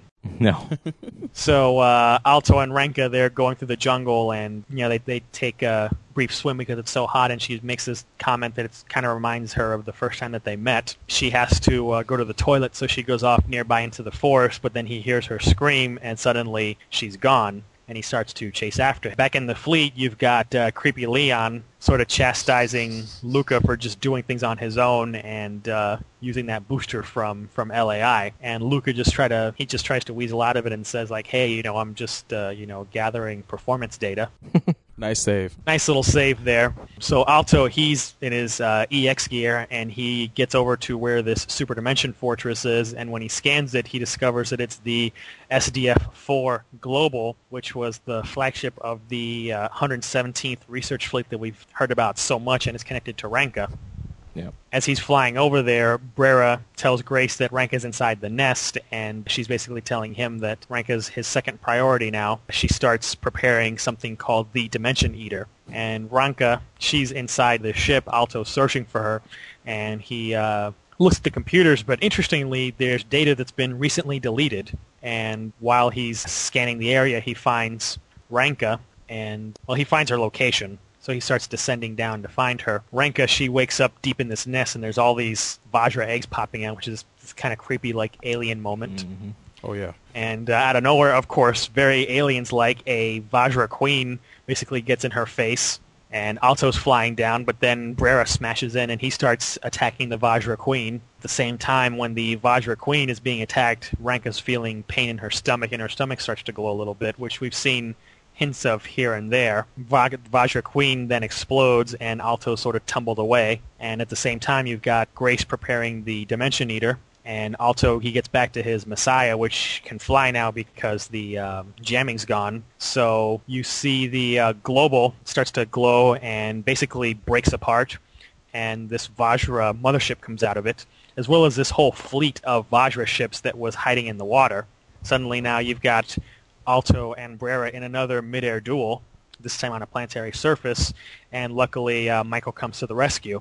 Just as you've got these uh, Vajra ships moving towards space. Grace plugs in like uh, Samus Aran into this Dimension Eater. Although it's kind of creepy, like seeing her arm kind of like explode into like a whole bunch of like little tendrils and things, and she plugs into this bomb and sets it off, which starts to send this whole like purple energy thing across the planet and we end with a very big cliffhanger of Michael, who has Sheryl with him in his Messiah. They're going after the Vajra mothership because they're trying to get to Ranka, and you've got Alto trying to boost out of the atmosphere as the planet's being destroyed. Yep. Very intense scene. So, what did you guys think about uh, this episode?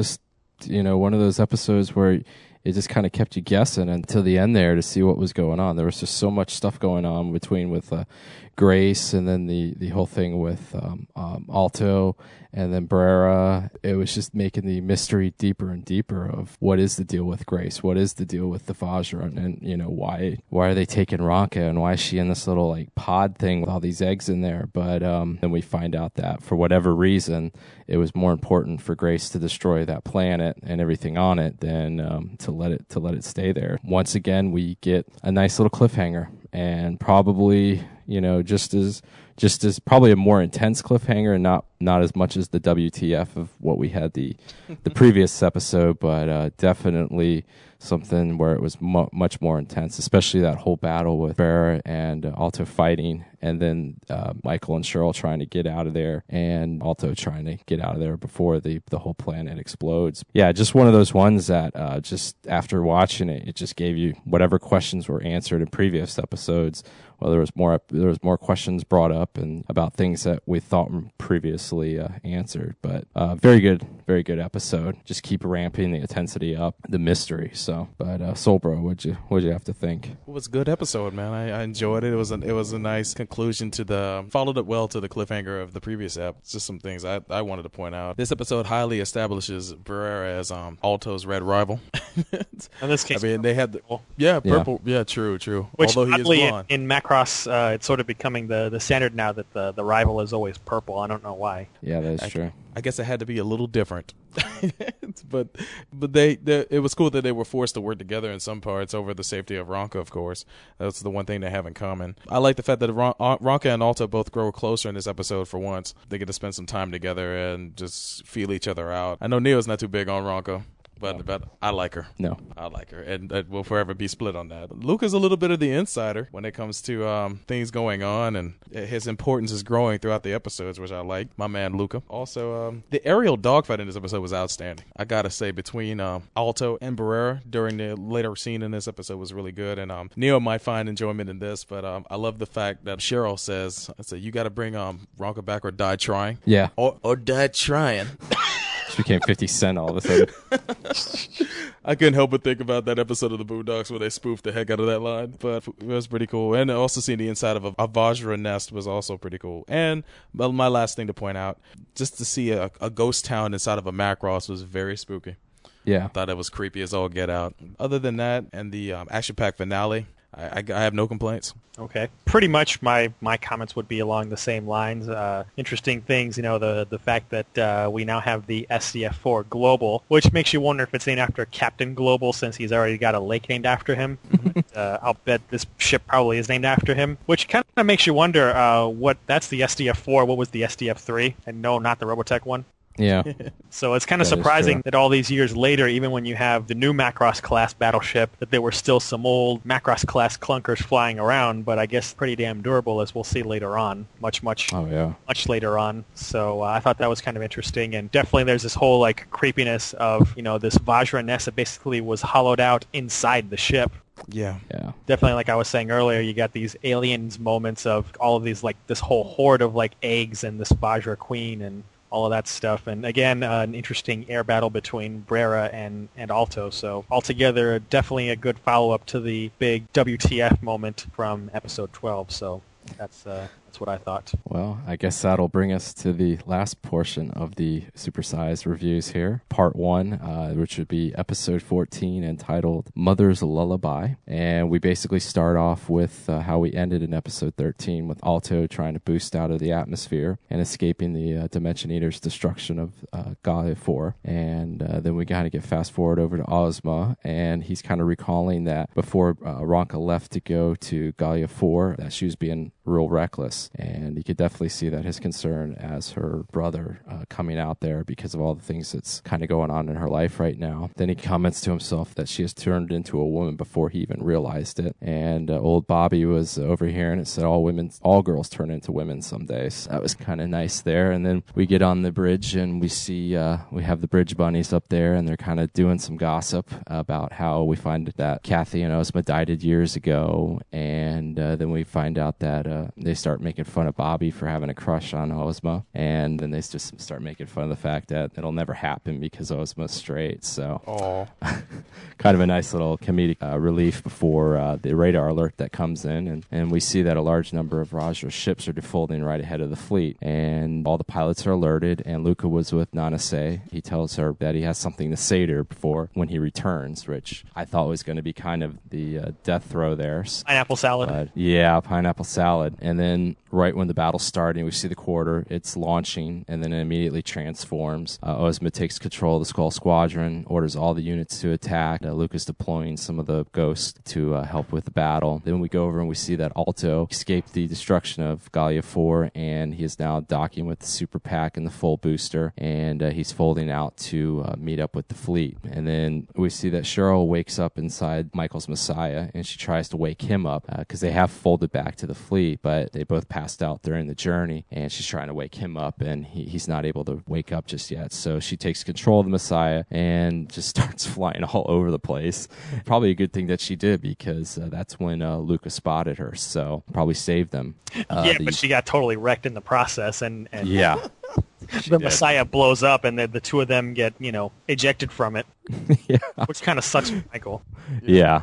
And uh, we see that the Vajra mothership is folding in. We see that Laraka's still inside that little pod and she wants to go home. And the, the Vajra queen starts giving a hentai thing with a probing tentacle towards her. Kind of a kind of a hentai little feel there. And uh, she, uh, finally sees herself looking at the fleet. And uh, after after uh, Luca and Michael drop off Sheryl at the Macross Quarter, Alto recognizes the mothership as the ship that Ronk is in. Then we see that Howard, the president of the Frontier Colonies, he's talking with Leon, and he just can't believe that the Vajra would use such diversionary tactics because you know he was always told they were just kind of dumb animals. And then we see creepy Leon saying that it's the mothership that's the one that's creep, uh, you know, coordinating the attack. So uh, and he's asking for authorization to use reaction weapons, which Howard kind of reluctantly grants. With Alto returning back to the Skull Squadron, Ozma sits there and threatens to kill him if anything happens to Ranka.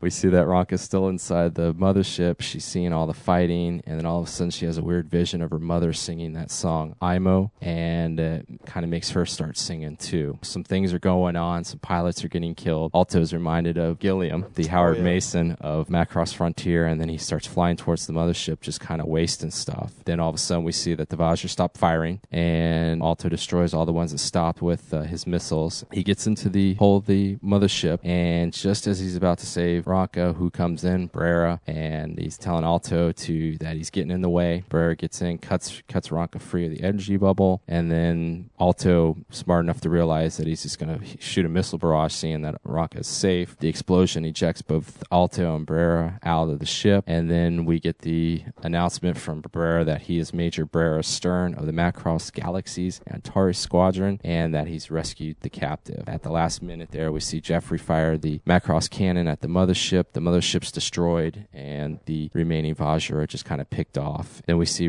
Grace wake up in a new body, and then makes the thing that if Rock is the little queen. Then back in Brera's VF-27, we see that Rock is sitting in the back crying, and just as she's crying, her stomach starts glowing again. So.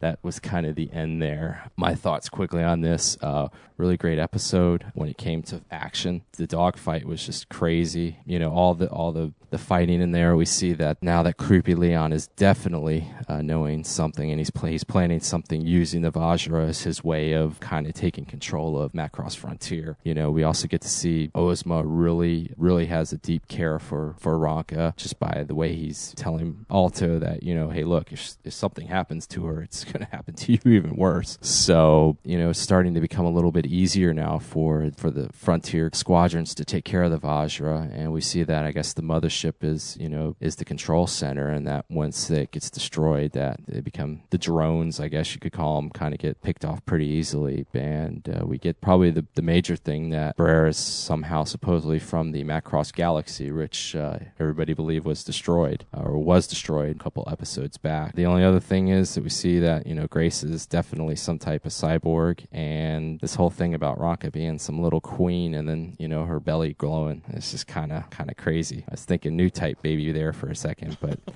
I don't think I don't think so. But um, any thoughts, guys? It's interesting that you got a couple of like little character moments as mixed into the you know big battle, which is something that Macross has always done well. You know the whole thing with Yeah. Ozma thinking about uh, how he was talking to Ranka before she left, and he's thinking about how she's you know become she's grown and become so determined now, and she's not sort of like the shy little crybaby that she was before, and that she turned into a woman before he even realized it. So that was somewhat interesting. One thing that I definitely think deserves just a bit of attention is the fact that the nuns grunts actually got to kick some ass in this episode. Yeah, Oh, no. they did. and with a freaking vengeance too. I mean, there was one guy doing like a freaking pinpoint barrier punch, and there was a whole bunch of other guys just mowing Yep. stuff down with their gun pods. It's like, hey, you guys actually can kick some ass sometimes. Sometimes. Sometimes, which was such a far cry from the way they were depicted in the first episode as a bunch of like useless crybabies Yeah, which I always thought just rubbed me really wrong and is especially strange. I think, given that I mentioned this before, that given in the Frontier manga in that battle, they're depicted as actually being pretty competent, but just outmatched with crappy weapons, totally different Yeah. from the way they've been depicted in the show. So it was nice to see them get to kick some ass and, and you know, cannon fodder's get their due occasionally. Luca, of course, you've got you know his his whole pineapple salad moment almost, where he says to and I say that he has something important to tell her, and obviously he has a crush on her. But it's kind of hard to tell because since the guy always looks like he's blushing anyway, it's Yeah. kind of hard to notice when he actually is blushing. yeah, I know. That is true. You never know. Uh, a couple of other things. Although he's not mentioned by name in this episode, we finally get to see the captain of Battle Frontier, a guy named Perry. Yeah, Oh yeah. and uh, we'll see him more later on. Pretty interesting battle. Uh, how the the Vajra were, you know, using coordinated attacks, and they weren't just basically flying in like dumb animals, and how the fleet was getting pretty screwed, and to the point that uh, this one blast actually breaks even through the uh, the shell of Island One and sucks a bunch of people out into space, which which sucks for them. yeah. That's something we never even saw in Macross Seven. That that's something that never happened in that show. they always got that shell down. They got that shell down, but even with the shell down, that wasn't enough to uh, protect Frontier. Yeah. So it was actually kind of like this one moment from Daryl where the, the ship gets blasted and people are getting sucked into space, or there was, I think there was like some falling debris that beheaded some guy like in right in the freaking forend of the screen. Obviously, this isn't that bloody, but it was kind of interesting nonetheless. I didn't. I the only thing I didn't see, and I was hoping I would see, would be mother and child getting sucked out. Sure does plenty of that off screen. because because it, it's it's always it's always funny to see uh, mother and child being sucked out of some colony. So Aw. Uh, another interesting thing is uh, obviously episode 13 sort of gave the impression that Grace uh, got killed, but we see here that uh, she basically can pull a major Kusanagi and uh, download herself into new bodies, which is exactly what she does. So uh, overall, interesting episode and a good follow-up to the previous one. I honestly think Grace is kind of an homage to the to the major in a sense because when you see her later episodes and she's in kind of that holographic state, she's in, in like interfacing with with the collective, and you can you see her the way she looks and it's depicted. She just always rings it, it rings familiar to the major to me. Other things about the episode I liked a lot was uh, I like the fact that the captain Captain Wilder has an admirer in uh, Monica, and and then the fact that he went on and said you'd make a good wife. I was like, man, you you old pimp. And, and the rest of the Get bridge some. keep teasing her about it because it's obvious Oh, to them yeah. that she's got a thing for him. Well, we need to get a little May December going on here. I definitely wish Monica the best. I hope that goes somewhere. Uh, we get a little bit of uh, Kathy Noesma's sordid past, which was pretty cool to see. I mean, they talk about it very briefly, but we get a little bit more about it this time. And poor Bobby, he'll he'll continue to go wanting. And the pinpoint barrier punch was so awesome. I got a little excited when I saw that. Finally, the Frontier bust out the good China and the reflex weapons. That was excellent. Of course, that'll have its ramifications later. But Luca, my man, um, he's his designs for Big Pimpin' are growing. He wants to protect Nana apparently, which to me is my favorite girl on the ship. As if that was a shock. Um, And another, I, I, I love the scene where Sheryl was at the reins, although she lost Mihal's cool Valkyrie. I thought it was a really nice scene. But overall, it was a fun episode. It was just a mixture of different things, and I, I, I like that a lot. Uh, another thing of note, um, I don't know if you mentioned this, uh, um, Neo, but um, did you mention that one of the Zentradi Amazons, or one of um, Klan's um, flight uh, squadron mates died in this episode? No. Yeah, she got one of them got shot. Rami, the uh, Yeah. uh, of the two, you you got the the one who Nene, who's sort of like the uh, kind of uh, pretty girl Onesama type, Yeah. who, who kind of like hides behind Klan. So the other one, who had like I think one dial, one line, you know, and I don't know how many episodes. That's the one who got wasted. Yeah. Yeah. She was pretty easily disposed, sadly, and you could definitely hear Klan make a cry out to the fact that that happened. But uh, that was a sad moment, but for the most part, a fun episode, and I dug it. Still wasn't as good as seeing the thing of Gilliam getting killed again. Oh. Howard Mason. But they can't use her for battery, though. Damn. In the meantime, I, I, that, that, that wraps it up for me. All right. Well, uh, I guess that uh, takes care of this first part of supersized interviews of uh, Macross Frontier, doing uh, episodes 10, 11, 12, 13, and 14. And uh, we'll be back in a little bit. Uh, you're listening to Gundam at MAHQ.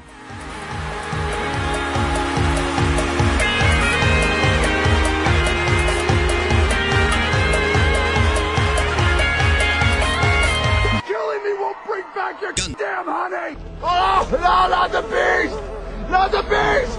Ah! Gun. With that said, I just can't fault him too much about turning on Lelouch. I wouldn't have tried to kill him. I'd have just tried to, you know. Yeah, but you have to because Yeah, even true. even as from their perspective, they believe a couple of flimsy pieces of evidence, Evidence. from Schneizel without Yeah. getting Lelouch's side of the story. Wasn't evidence All- damning, though? Not to the extent of. How do you know that? How did they know that that evidence wasn't fake? And again, they didn't get Lelouch's side of the story. They just instantly Turned Yeah. on him. Well, judged him guilty and were ready to kill him. Well, what Yeah. about the recording, though? And granted, I mean. again, how did Again, they know how do they know was true? Yeah, Because it was it was all taken fact- out of context. It- I guess even is though it was true, it was taken out of context. So there really is nothing defensible about what they did. And the That's other thing true. is, they may not have known that he was a Britannian, but they knew that he was not Japanese. Well, so he, yeah. right there, they had no problem with it. Well, damn it, the defense They had, yeah, they had. I mean, they they were they were. In, I mean, if you really look at it, they were ingrates. I mean, like Chris said, they believe the son of the emperor of the country that they're fighting, giving them a little what five second snippet of audio Yeah. saying you know something that could be easily misconstrued and then turning on him completely the guy that organized them got him this got him that they won battles okay maybe they lost some friends but they don't know what They know people that he betrayed it. and what he didn't And grant, were they in a position to deliberate it with the with the fact that he had a Geass that could take over your mind? I mean, they started to wonder if once, if, if once they again were they're already tampered. Once yeah, with. you again- need both sides of the story. and That's they were true. once again they were ingrates i mean they, they they just completely flip sides for just because of what one guy said Yeah. who's the son of the emperor that of the country that they're rebelling against so well, that And Ogi forgot rule number one. yeah bros before hoes oh exactly because oh. that's Oh. Because that's why he did it damn, I've been thoroughly shut up. Gun. Next episode, you will see the tears of time. Start talking and talk fast, you lousy bum. We've been frantically trying to reach you, dude. Where is my goddamn money, you bum? Well, well we. I, I, I, I don't. They did not receive the money, you nitwit! They did not receive the money! Her life was in your hands! This is our concern, dude. No, man, nothing is f- here. Nothing is. No, man. The goddamn plane has crashed into the mountain!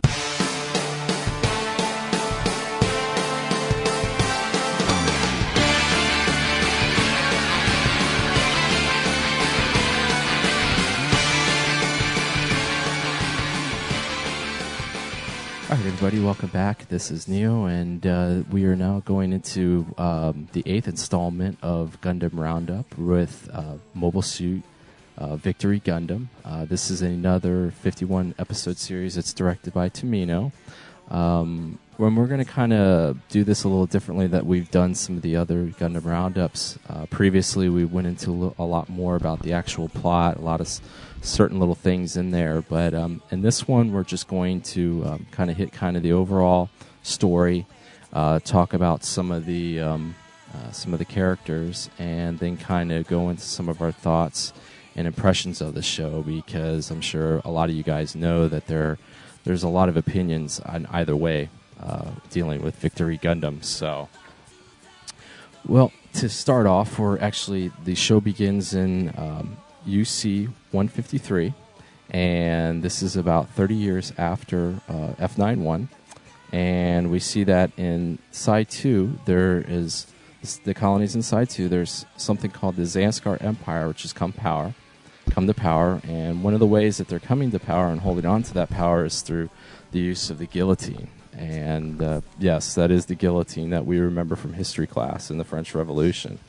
And this is something that's really in the psyche of, of a lot of the people out there. And it's very, very feared because they almost bring anybody to, um, uh, anybody will be guillotined for very, very simple things there. Um, and we see that the Zanscare Empire is actually preparing its forces to invade Earth and they're actually you know preparing to go against the other sides and put them under their control.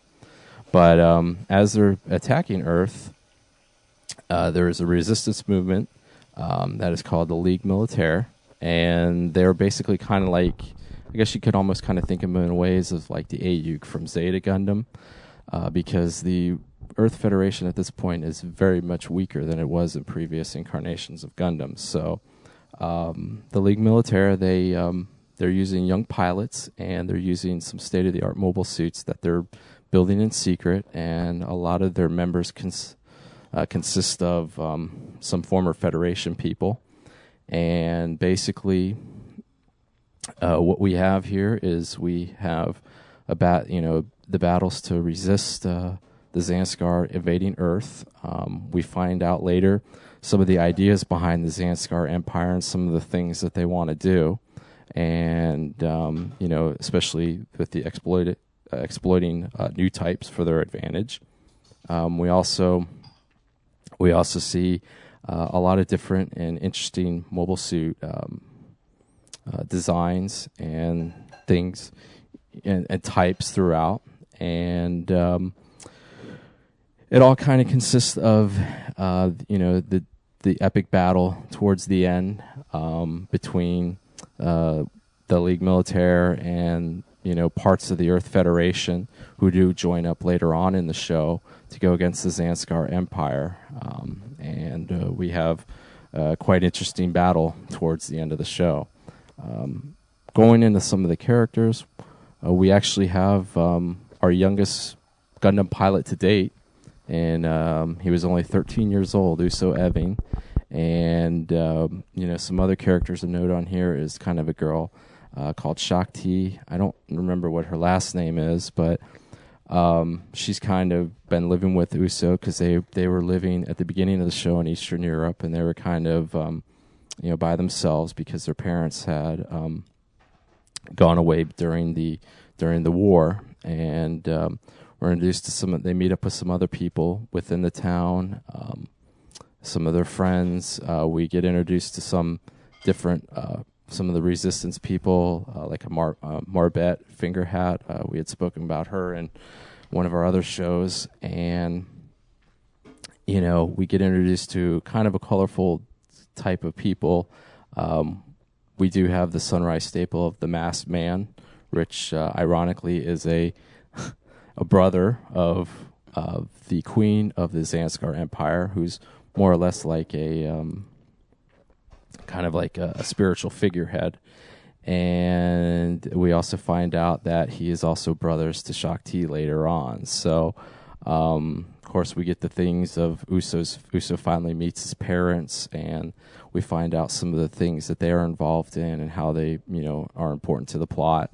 Um, but um, other than that, unless there's anything else I kind of missed on the story or anything that either Chris or Solbro wants to hit on, I guess maybe the first thing we can kind of get into is uh, some of our thoughts about it. But is there anything that you wanted to add on that, Chris? Okay. Solbro? Well, um, the show has a, a kind of a unique um, a, a unique take on how to how to explain the uh, origin of a or the origin of Gundam Pilot, where they actually play what is, con- should be considered the second episode first, and then the first episode second. I was like, uh, the fourth episode is it really? Because when I watched it, it seemed that oh, that's right, I take that back. Where um, it's the first three episodes where he um, where you see him getting uh, going up to the point where he does get the victory. Yeah. But and then the first episode would can be considered in truth the fourth episode. You're right. But um, that was that was pretty pretty interesting to to to watch, and it was kind of confusing. But I guess they wanted to get the ball rolling with him already in the suit, and then just tell exactly how he got into it afterwards, which I guess makes sense. But um, I I would have to say this: I've never seen a show so I've never seen I've never seen a cast of so many upbeat characters in a show that is so draining to watch. I mean, I love this series and when watching it though, you start to get that sinking feeling every episode. And you just sense the despair. I mean, the fact that they involve they bring back something as gruesome as the guillotine to into to to incorporate um corporal punishment. I, I, I, you know, it's just that that just instills fear in your in, in your mind. It's like, what if you know, what if they were doing that today?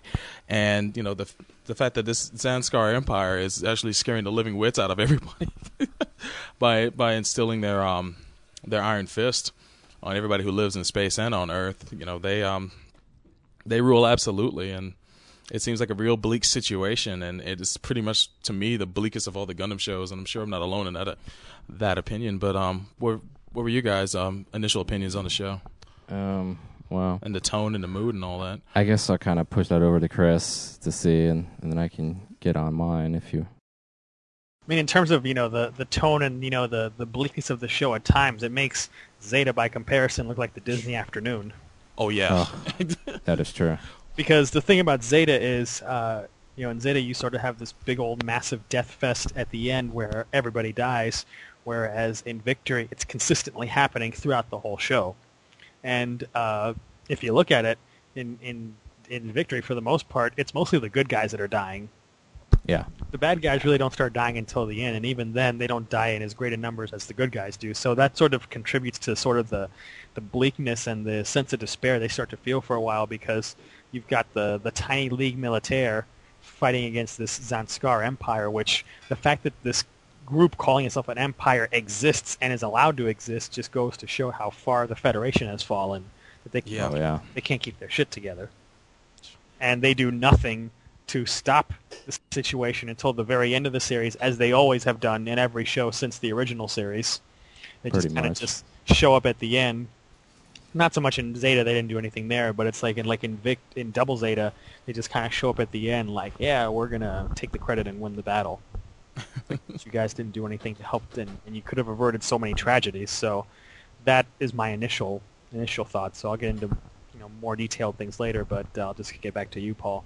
Um, yeah, I kind of agree with you there. Um, it- you know, I think what makes this uh, show very, um, very striking to me is that with any other Gundam show, when I sat there and watched it, I've always had no problem um, getting into the next episode. You you know, if you have like an hour or so, you can usually get about two or three episodes done. You have an hour of free time, two or three episodes done. But with this show, it was like, man, you know, you would watch an episode, especially once we start getting into the kind of the the middle part, and and even you know about episode twelve on, it's like, ugh, you know, it, it's it's difficult, but it's not difficult because it's bad. It's just difficult because, like you said, it it it, it takes despair, and you know, it, it does kind of go in the in the opposite way of, you know, the the good guys are just getting killed left and right, and you know, some of the ways that they're doing are some of the most gruesome and uh, in some ways the most senseless. Now, correct Um, me if I'm wrong, but at the time, this was a very popular series, wasn't it? Um, no, when it- when it aired? I don't think it was. it was not It very wasn't? popular. Oh, No. wow. Yeah, I don't think it was at all. No, not not in any stretch.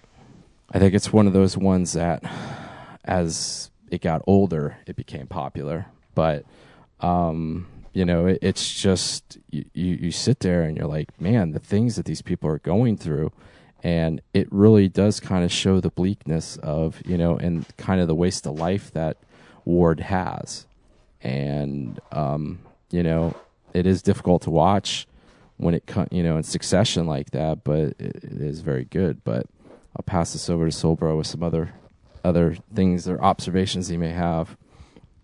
Well, um, getting into a little bit of discussion about the mobile suits, I, I love the um the fact that they bring up the fact that they've reduced the size of them in this show. How they, you know, they're what's the what's the percentage? They're like one, they're a third smaller.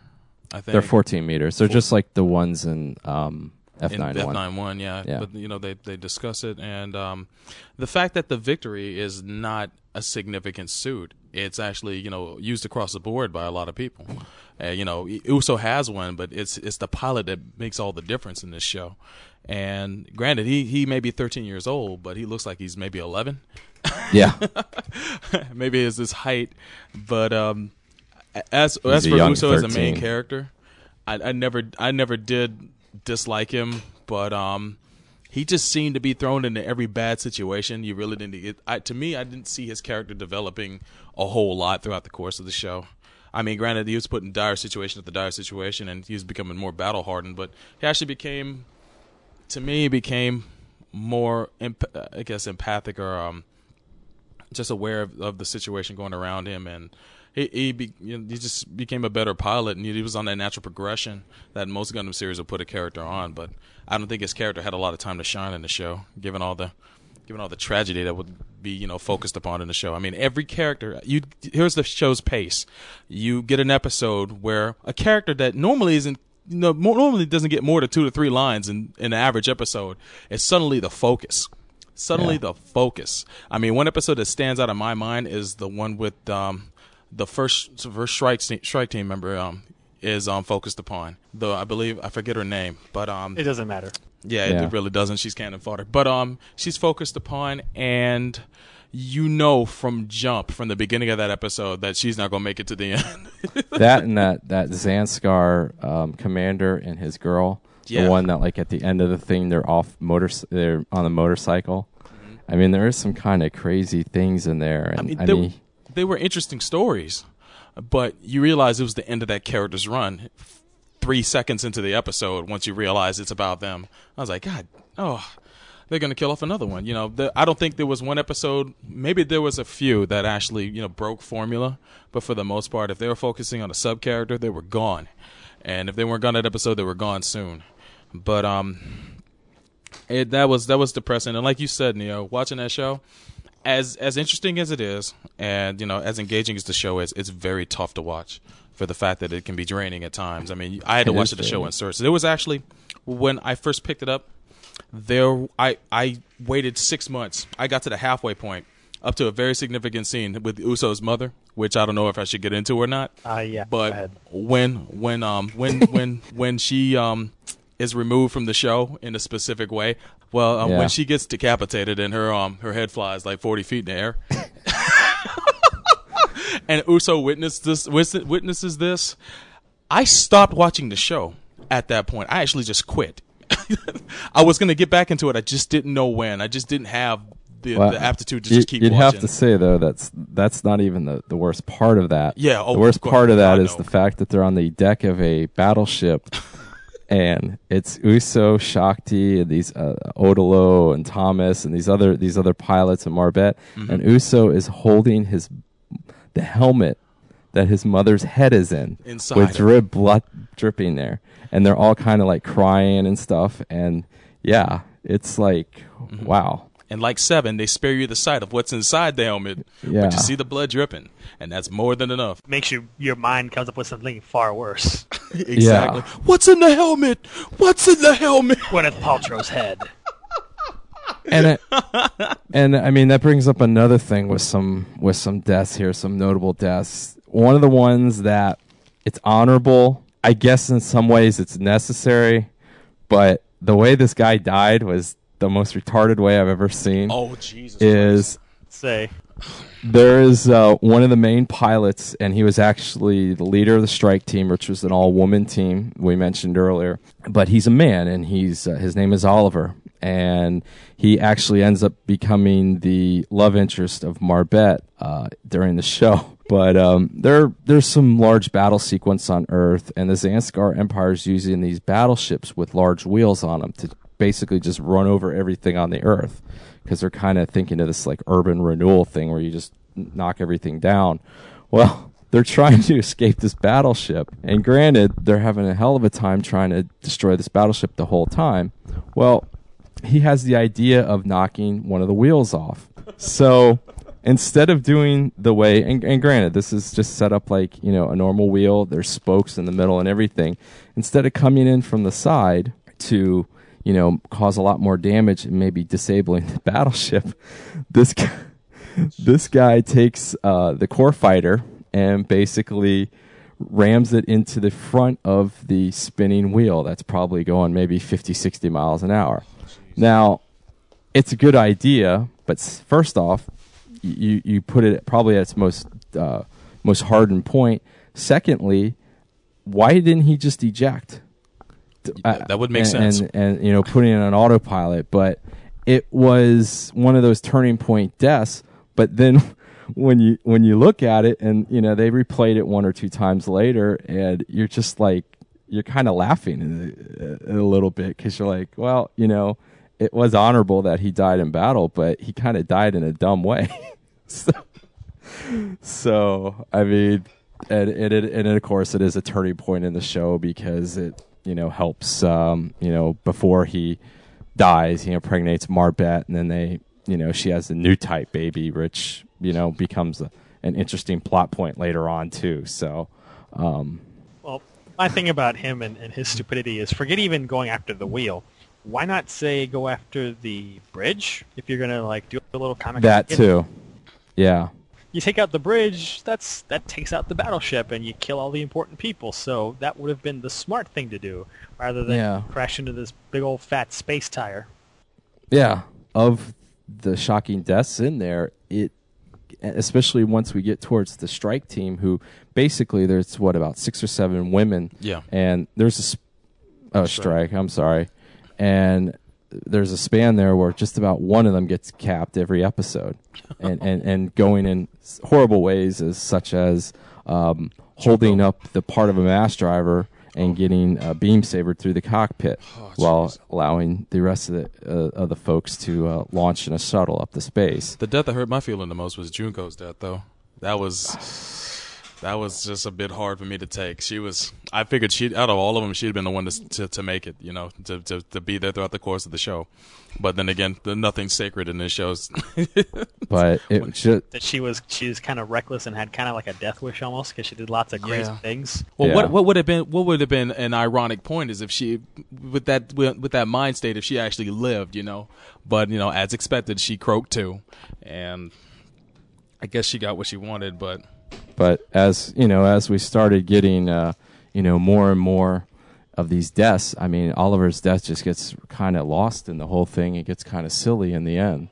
So, you know, it's just um, it's just you know one of those things. But Chris, any other um, any other any other thoughts? Yeah, one thing that did kind of bother me about the show is the uh, the the pacing at first. I mean, first of all, you got your thing that you were dumped into with the fourth episode being shown first because they wanted to show off the Gundam, and you can definitely tell that that's a Sunrise thing and not a Tomino thing yeah, Yeah, because he set up, you know, a very clear progression of Uso working his way into the plot and taking a few episodes to get into finally having the Gundam. Uh, but then the thing is, for me, the especially the first eight episodes where they're just kind of slowly trekking across Europe because they're trying to get to Spain so they can get to the freaking mass driver and go into space. Until that's done, that's like 15 or so episodes. The show just really moves pretty slowly, and it's not until they, Yeah. they get into space that first time that you really feel like things are starting to like really kick off and, and start to develop. Oh yeah, and that's that, that is think. But once the show starts going and it really starts developing, like in the say like the mid twenties, and things really start going, it just keeps on going from there. It doesn't really stop, and that's one of I think the uh, the highlights of the show. But also the fact that um, unlike many shows that are of this length, uh, if you look at it, pretty much the last ten or eleven episodes were that last arc, rather than in a lot of shows where it's as little as you know three or four episodes and you kind Yeah. of feel rushed. It's like it's you, you see, you know, from the time they get back into space the last time, and the whole thing with you know, uh, with Kylus Gilly, not Kylus Gilly, with um, with uh, Chronicle. no, not Chronicle, uh, Oh, Angel Halo. yeah, With Angel Halo, this whole arc of you know we got to go get this thing because it's gonna go like you know, kill everybody on Earth, and we got to stop it. And it just keeps building up and building up, and you got more things going on, and more deaths, and more destruction, and then you got this whole thing at the end. You know, this sort of very bittersweet ending, um, where uh, you know Uso's alive and he's with uh, Shakti, and you know his bitter rival Katejina is now the sort Yeah. of like blind beggar who doesn't remember anything. But there's just been so much destruction along the way that it's sort of like, what did they achieve? Yeah. That's true. And Yeah. uh, uh, uh, then you bring up a good point about Katejina herself. Um, that was a character you loved to hate, wasn't it? Oh yeah, I'd have to say. Oh, Oh yeah. God, I I thank God for I thank Tomino for making that character because you could see that she started kind of started out even keel. She was kind of a selfish, you know, kind of you know spoiled, spoiled little you know daddy's girl, and then you know she evolves into this monster throughout the course of the series. If anybody had character development, it was her. Out of a lot of characters in that show, she really, really became something just detestable. And then to have that ending at the end of that show, I think is one of the most fitting outcomes for a, gun, a character in the Gundam series. Period. Oh yeah. The fact that she didn't die, she gets to live the rest of her life crazy and blind. That's cool. Yeah. and I gotta say though, uh, you know, most of the time in anime when there's a, when there's a death of a character, it's like you kind of expect it, and sometimes, Yeah. and usually I don't have any problem with you know certain characters dying, but one of the few times I've actually had a real problem with a character just getting killed when you don't expect it and you really don't want to see it is Odelo. exactly Yeah, I was pissed. the way he just got at the very at almost the very end of of the last episode. Yeah, Katejina just kills him, and it's like, oh, not this guy. Oh, this poor guy. He went through so much, and he managed to get through the show, and then boom, right at Exactly. the end, he got. Did uh, uh, it, uh, it's along funny with too because she she actually you know you say that she's the only one that kind of really gets developed to the fullest in this. yeah, She's actually at the end becomes Uso's greatest foe. yeah, I mean, she took him to the to the brink. I Oh, mean, yeah. he had difficulty with other pilots, but the things that she put him through alone. Like literally stabbing him in the back. yeah, but I mean, even the even the final battle, Mm-hmm. and while they're in their, you know, he's in the Gundam and she's in her mech, and you know, she pushed him to the point because she she knew he was weak, and she knew that he always had a weakness towards her, and she exploited the living hell out of she it. She played his buttons like Oh. to like he played them like a fiddle, and that was what made her so conniving. Um, uh, speaking of unexpected deaths, I, I, am I wrong on this? But did Thomas survive the end, or did he die also in the No, final he sur- he survived. He survived. Okay, because I didn't remember seeing him at the end. yeah, he's with them. I think. he's with isn't he? them. I saw his brother, but I don't recall seeing him. Well, they they both So- they both survived. But I would argue on the character development that you know I think there's you know quite a few characters who developed. I I think Yeah. you think so? did because number one, you know, he starts off as this kid who just gets caught up in this huge thing, and he goes Yeah. so much and manages to not go crazy. Yeah. And Yeah. even though he goes through so much despair, you don't really see him going down that sort of dark path that Kamille went down in Zeta, where he starts to become very pessimistic about everything and starts to take a very negative view of everything. It's Yeah, the that's the one thing he didn't do. Yeah.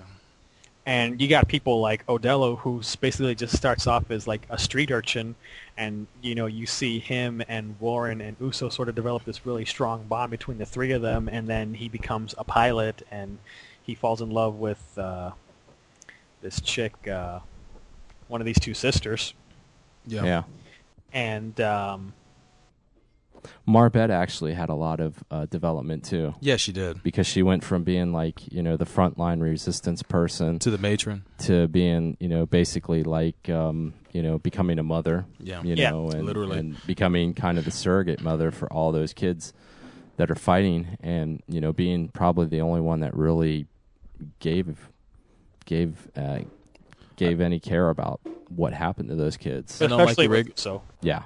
unlike the regular losers that I like in the show, I think she's my favorite character of the whole series. Is is Marbet. Oh, I, yeah. I never, never, I never, I never got her last name. Fingerhat always reminds me of Fingerhut, but but as for um as for her character, I, I I like the role she played, and you know the fact that um I was expecting her to, to croak like throughout the whole show, like you know uh, she seemed to me like the senpai, you know, Yeah, and yeah. I'm watching and it's like.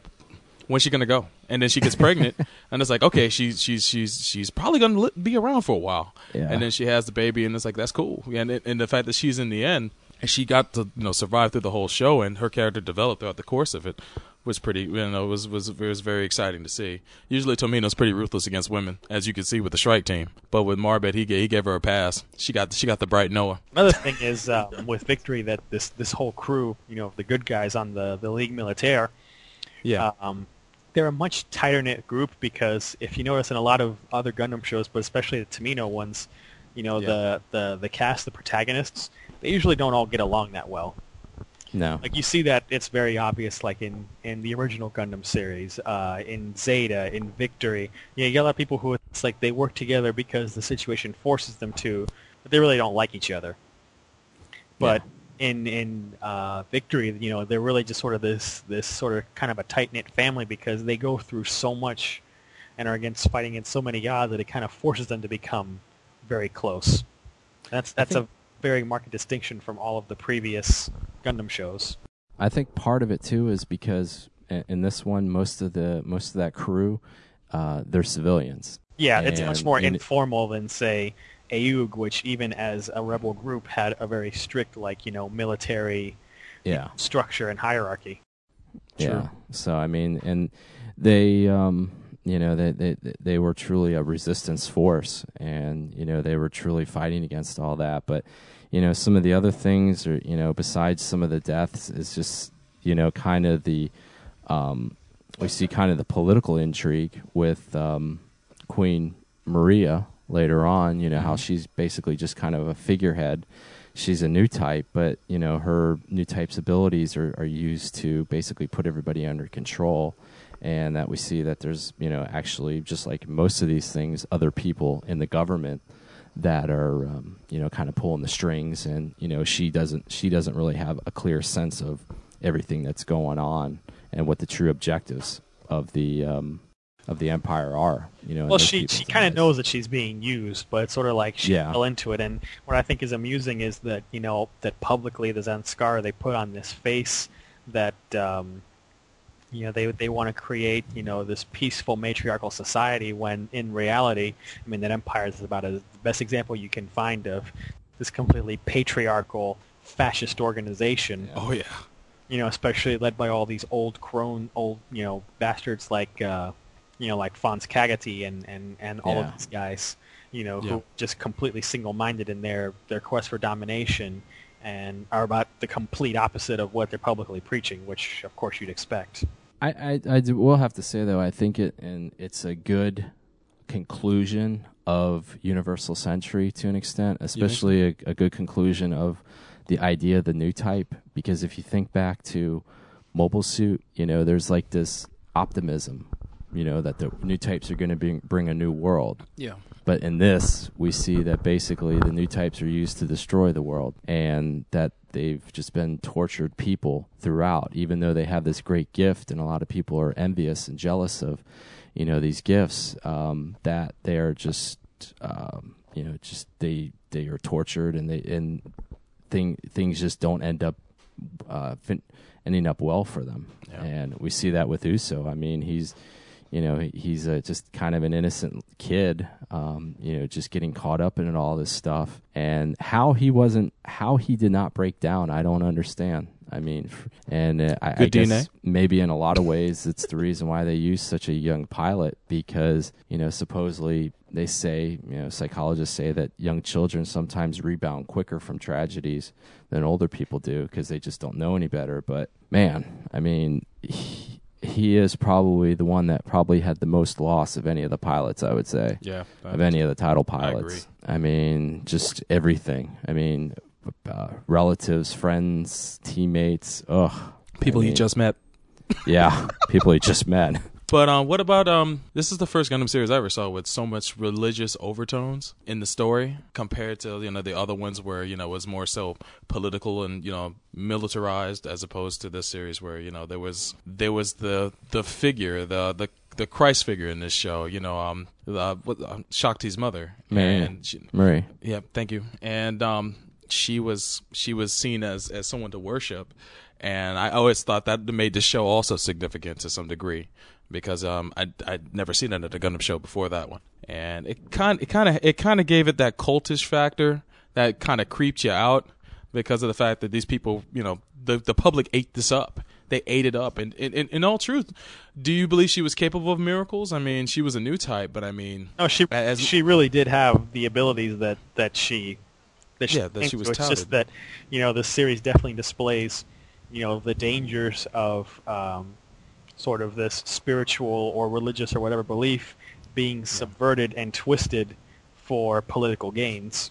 fanaticism basically. Yeah, just Absolute being- fanaticism. I mean, you just see these, you know, the sort of ideological purity that that's enforced in Zanscare. That's like if you if you don't believe us, we're going to throw you out into space. Yeah, Rot. and Exactly. yeah, and I mean they were a lot. In, in this one, you did see that the, the members of the Zanscare were a lot more uh, believing in their ideals. You know, in some of the other shows, we see you know, um, you know, especially some of the Zeon characters, you know, kind of kind of questioning what they're doing and what's going on. But a lot of these guys, uh, they did not have a, you know, because I guess a lot of it was because of self-preservation, just just because of what we said earlier. Chris just said. I mean, there's there's a character that they actually launch into space, and I mean girl. because you know she screwed up on something, and her punishment was here's a spacesuit, and we're gonna just launch you out the torpedo thing of uh, this battleship, and however you, if you survive, you survive. If When you don't, then you don't.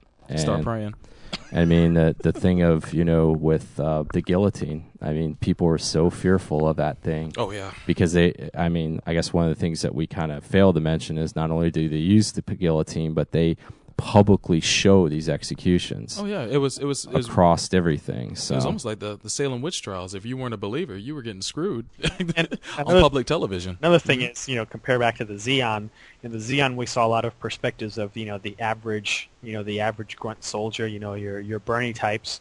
But the thing Yeah. about the, um, the Zanscare as a whole, but specifically also their elite Yellow Jackets, which is uh, where a lot of these characters are from. You know, the the elite Yellow Jackets team.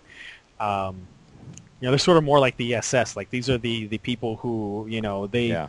they drink the Kool Aid and you know they believe this. They're Yeah. not the average soldier, and they Yeah. believe all this crap, and they're in their positions of power precisely because they adhere to all of this nonsense. And one of the examples you get otherwise of that is remember there was that episode with um, that guy and his girlfriend. They were both Zanscare pilots, and they were both engaged. They wanted to get married. They were nice, average people, but then you know the crazy situation forced them to end up killing each other yeah, those are you know one of the few people that you know you come across on that side that are not crazy ideologues. yeah, that's true. Average people, you know, doing something, and you know they get caught up in something that's bigger than them. But almost everyone you see in this series on the Zanscare side is a total like political religious ideologue who's really Yeah. devoted to you know the ideology that's preached by not Maria but by Fonse Kagatie. but um, yeah, it's um, I guess um, I guess the next thing we'll probably kind of talk about here is recommendations. Is this something you would definitely say that somebody that a fan of Gundam or just a fan of mecha in general should watch? Honestly, unless you're not if not for anyone who hasn't been introduced to Gundam already, I guess that's that that goes without really? saying. But you don't think that's? I No, actually think you- it's you one of those be- shows that you don't really need anything because to me to me there's levels of where you go with this because watching Victory Gundam could turn someone off on the whole franchise if you're not already familiar with Gundam. To me, it it's of interest if you've watched other UC shows and you want to see where that universe ends up. Um, the, I I'll think actually be honest with you because I think it's think- probably. I see what you're saying about Yeah. like the, the, the, the you know being very depressing, but I think of the UC shows, it is the one show that you can watch without a basis, Oh, yeah. because there's no What about the original? no yeah you you really there's no real um um you know there's no real reference back to the original shows in there. Yeah, I it- mean it's it's like an it's AU so show. far, f- fa- Right. so far removed. So yeah, but I do see what you're saying when yeah, it comes to it's the to tone of the show that Yeah. gets you down. If you're Yeah. not used to that, I, I- it, to me, Tomino comes in two different flavors. There's overabundantly happy, and then there's over, you know, overabundantly depressing. Well, not really overabundantly depressing, but you know, there's different levels of depressing. But there's either happy or depressing with the shows, and Victory Gundam to me, I was only interested in seeing it because I saw other Gundam shows, um, like like Mobile Suit Gundam and Zeta and whatnot. To throw someone into Victory, I could not, not in good conscience, just say, "Oh, you should watch this one first because you know it's awesome." No, no, no, no, God, no. but um, I, I I think it's a great show. Regardless, it's just it's not a starter series for anybody who's who's who's into Gundam.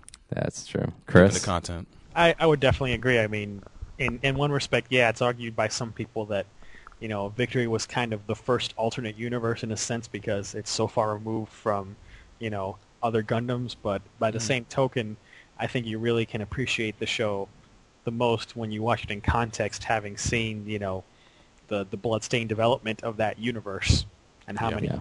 wars and conflicts, and you see you know the evolution of the new type where it was first greeted as something with optimism and then they ended up being treated as something very differently. It's just you know, basically parts for for weapons to be used by those in power, rather than Yeah. you know, the light and the hope of the future. Yeah, I, I'd probably say the same thing. Um, I mean, I, I do think that if you do have a good basis in um, Gundam and you've seen some of the other UC shows, definitely to take a look at it because um, uh, we don't want. I don't want to scare anybody with it. Just you know, by some of the things that we said. I mean, it, it it's not that it's a tough watch because it's bad. It's just that No, it's That's not the reason. the emotions it kind of evokes and conveys is they're very strong. I mean, probably some of the strongest of any of the Gundam series. it's like when I feel like watching Grave of the Fireflies. I really got to be in the mood to watch that movie. You know, that's the way I. f- Go that far. I Well, would uh, not go that far. Well, either. I'm, I'm just saying though, it, it is it is a movie where you know things progress. Well, uh, uh, you know what? Victory has a much much happier ending than Grave of the Fireflies, so it's not fair to compare. yeah, because I. I, will- I will but say the tone. I, will say though that the tone, even with the happy ending on this, yeah, the tone just overwhelms the show because a show that we've talked about before, Ideon. hmm people know how that ends. Everybody dies at the end. But to be honest with you, I felt a little bit more uplifting at the end of that at the end of that show than I Yeah. did uh, Victory for whatever reason. Maybe it was because the people got transferred to a different consciousness, but uh, I mean, I wasn't as I can see didn't what you. that I can see what you mean. Yeah, I- Victory. even- It's not. I wouldn't describe Victory as a happy ending. I would say it's more bittersweet. very Yeah. true. A pirate Yeah. Victory. Very Just- much so.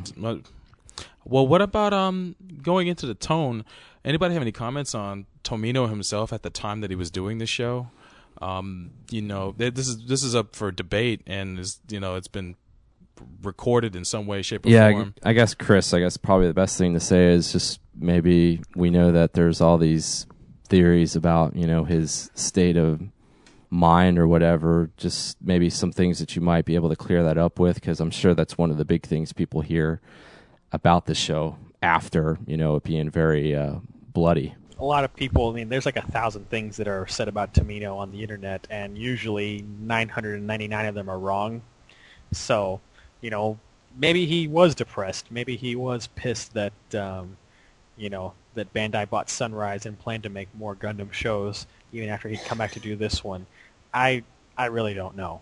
I mean, it's Yeah. one of those things we're probably never going to know. He does. Um, he didn't. He, he did publicly um admonish the series though after making it. Right. He um he just he, he didn't he wasn't too happy with it or He says a lot of because the whole conflicting experience. things, and supposedly Yeah. the uh, the the Region Two DVD. Uh, there's an interview with him where he says, "Don't buy this DVD." But I mean, if Wow. you think about it, if there's an interview on the DVD box set and he's telling you not to buy that DVD, which You've already done it. bought it. that's the point. Yeah. People, I think take everything he says a little bit too literally. Uh, Yeah. and that's probably just an example of him just you know kind of being snarky. Yeah. Yeah. So Definitely. Which, which, which um, I would not uh, say from- there, there's lots of rumors. Oh, that he wants to disown it from the franchise, from have it Yeah. ejected from the timeline. That's all garbage. That's all bullcrap. You know, Very I true. would just say, you know, forget all of this crap. You know, whether he was depressed or not is really irrelevant. Mhm. The show is what Yeah. it is. Just watch Yeah, it doesn't. what it is, and who cares about what his mental state was? Yeah, you, you. I mean, and, and that is kind of an annoying thing because if it's anime or regular movies or whatever, the the thing that bothers me the most about when I hear stuff about Tomino is, well, he was depressed when he directed this. I've never heard any other director get so much crap about their mental state about what a show is or what a movie is. And I'm kind of with Chris. It's like it it is what it is. I mean, uh, what's done is, is he, done. was he depressed? Was he overworked? Maybe yes. Who knows? We don't know. And I mean, until you you sit down and and have that conversation with him, you'll probably never know. That's So, true. To things that he's supposedly said or, or not or supposedly disowned the show. I see this all the time. People argue online like, oh, well, you know, if Tomino says it's a piece of crap and I shouldn't watch it, then it's probably a piece of crap if the director says it. It's like, but that's completely unsubstantiated. It's like every single thing that you hear on the internet that's being that he supposedly said, probably he never did say. So Yeah. That's true. you, you really I mean, if if a show was a complete train wreck and it was obvious, and the director came out and said, "You know what? They took it away from me. They did all these things I didn't want to have done. Don't watch. It's a piece of crap." That's fine, but the show's not Yeah. a piece of crap, and to have all of No. these vague rumors posted by a bunch of you know, whoever, you know, with no substantiation, say, "Oh, but he said this, so it must be a bad show." That's what annoys me. That I see all of these, you know, Yeah. complete rumors, the majority of them being false, if not all of them, being used as justifications to attack the show or its quality. Yeah, but That annoys me. yeah, I hear you. But Well, um, I at guess, least he did, at least he didn't lose his penchant for um set pieces. That that that that last battle. oh yeah, Oh my god, the stakes were so high. the fatality count, man, I I just I, I it still burned in my brain. I'm sorry that, that just to see falling bodies, oh yeah. oh, scores of them. Jesus, But And um, yeah, the only two times in, in Gundam TV history that the final battles actually fought on Earth. yeah, that's true. the other the other one would be in this follow up show. Yep. Yes, Yes, which sir. we won't be getting to for a long time. Not for a while. No, for a while. But uh, any final thoughts, Solbro? I can't wait to talk about G Gundam. Any final thoughts, uh, Chris? On victory? Uh, you know, you know, just to, to sort of like summarize what we said, you know, I don't want to like overstate, you know, the the bleakness of this series, make people think that it is Yeah. like Grave of the Fireflies because it's not. It's not. No. I also don't want people to think that they shouldn't watch. it. It's you know, I think it's a it's a great show. Just check my reviews. Um, Yeah, it's but thoroughly I think entertaining. you should definitely watch it. It's thoroughly entertaining. It's definitely up there with all of Tomino's other shows. It's you know, Mm-hmm. it's it's a great series. Just you know, watch it after you've already been introduced to Universal Century and have explored other parts of that timeline first. But that's pretty Yeah. much it. And just my final thoughts. I, I'm pretty much going to say the same thing uh, that Chris and Solbro and that we've kind of discussed. You know, don't go by just because we're saying it. it you know, it does have kind of a a, a dark tone, but um, you know that's not the overall thing of the show. It's it's you know it, it is a little darker. There are some there are a lot of good points in it, and the story is very interesting. And the growth of a lot of the characters, um, you know, we said a lot. Of, there's a lot more characters that got developed in this than I think. Um, you know, the- it just wasn't always just Uso. Some of the best stories in this in, in Gundam's in the Gundam franchise are told in that show yeah, too. pretty much. But um, you know, um, if you're a fan of Gundam, you've seen the UC shows, and you haven't been able to see uh, Victory yet, definitely go out and take a look at it and let us know how, what you think. But uh, this is going to be the conclusion of um, round eight of Gundam Roundup. And we are actually, in the next episode, we're going to be doing the ninth installment, which is going to be the first uh, alternate century Gundam um, that was done. Uh, this is uh, Mobile Suit, mobile actually Mobile Fighter G Gundam, which is actually with the subtext of Soulbro's reckoning in Oh, this yeah. one because Soulbro, you will have to get tuned into this one because Soulbro will get chastised by myself, Neo, because of his original things about G Gundam, and I will call him out because I will just put it this way: I told him for two years to watch this show, but we that we will continue that in the next episode, which will be episode 22 of Gundam, and it'll be the ninth installment, Mobile Fighter G Gundam, and we are out. You're listening to Gundam at MAHQ.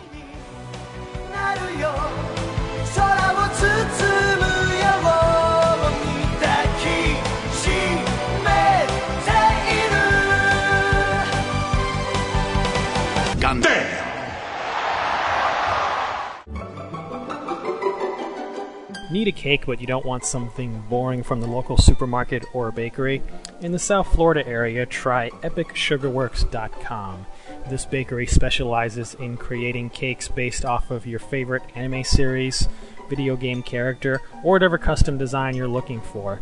Their online store also features anime and video game themed chocolate lollipops, as well as gift certificates if you want to give something to somebody.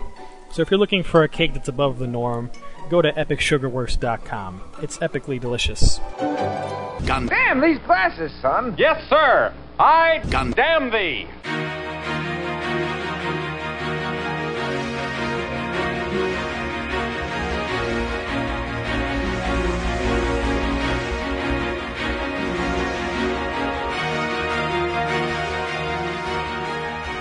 Welcome back to the show that has more stunts and props than Super Dave. That's right, Gundam at MAHQ.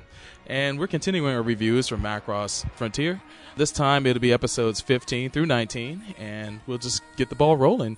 Going into episode 15, which is called Lost Piece. This is pretty much an overglorified recap episode with some plot elements tr- thrown in, but um, it's a good episode overall. We have a flashback back to Gallia 4, where Grace is um, a little bit humored by the fact that she's about to blow up the planet practically, and she actually has a remote conversation with a collective of voices that's pretty much in their own consciousness that reveal that the Macross Global was once her home in the past. Then we flash forward after the destruction, where she is her new cybernetic body is being activated, and she gets back into action. And then we flash forward to the hospital, where we see both Alto and Ranka run into each other there. The collective behind all the machinations going on helps to narrate the episode. They point out a few things as the recap commences that the Macross Frontier was selected as a target by the collective for their purposes. They unexpectedly ran into something that they call Q1, which supposedly is Ranka, which was assumed dead from the encounter on the Macross Global 11 years prior. However, the collective discovered that Q1 was alive and well, but at the time a low level priority. The collective admits that they purposely led the Vajra to the frontier also, and that right now 72% of their objective is complete. Later on, you get to see what happens to Sheryl. She's in the hospital, and Grace actually pays her a visit, much to her surprise. While the nurse isn't looking, Grace switches out a vial of blood that was just drawn from Sheryl with another.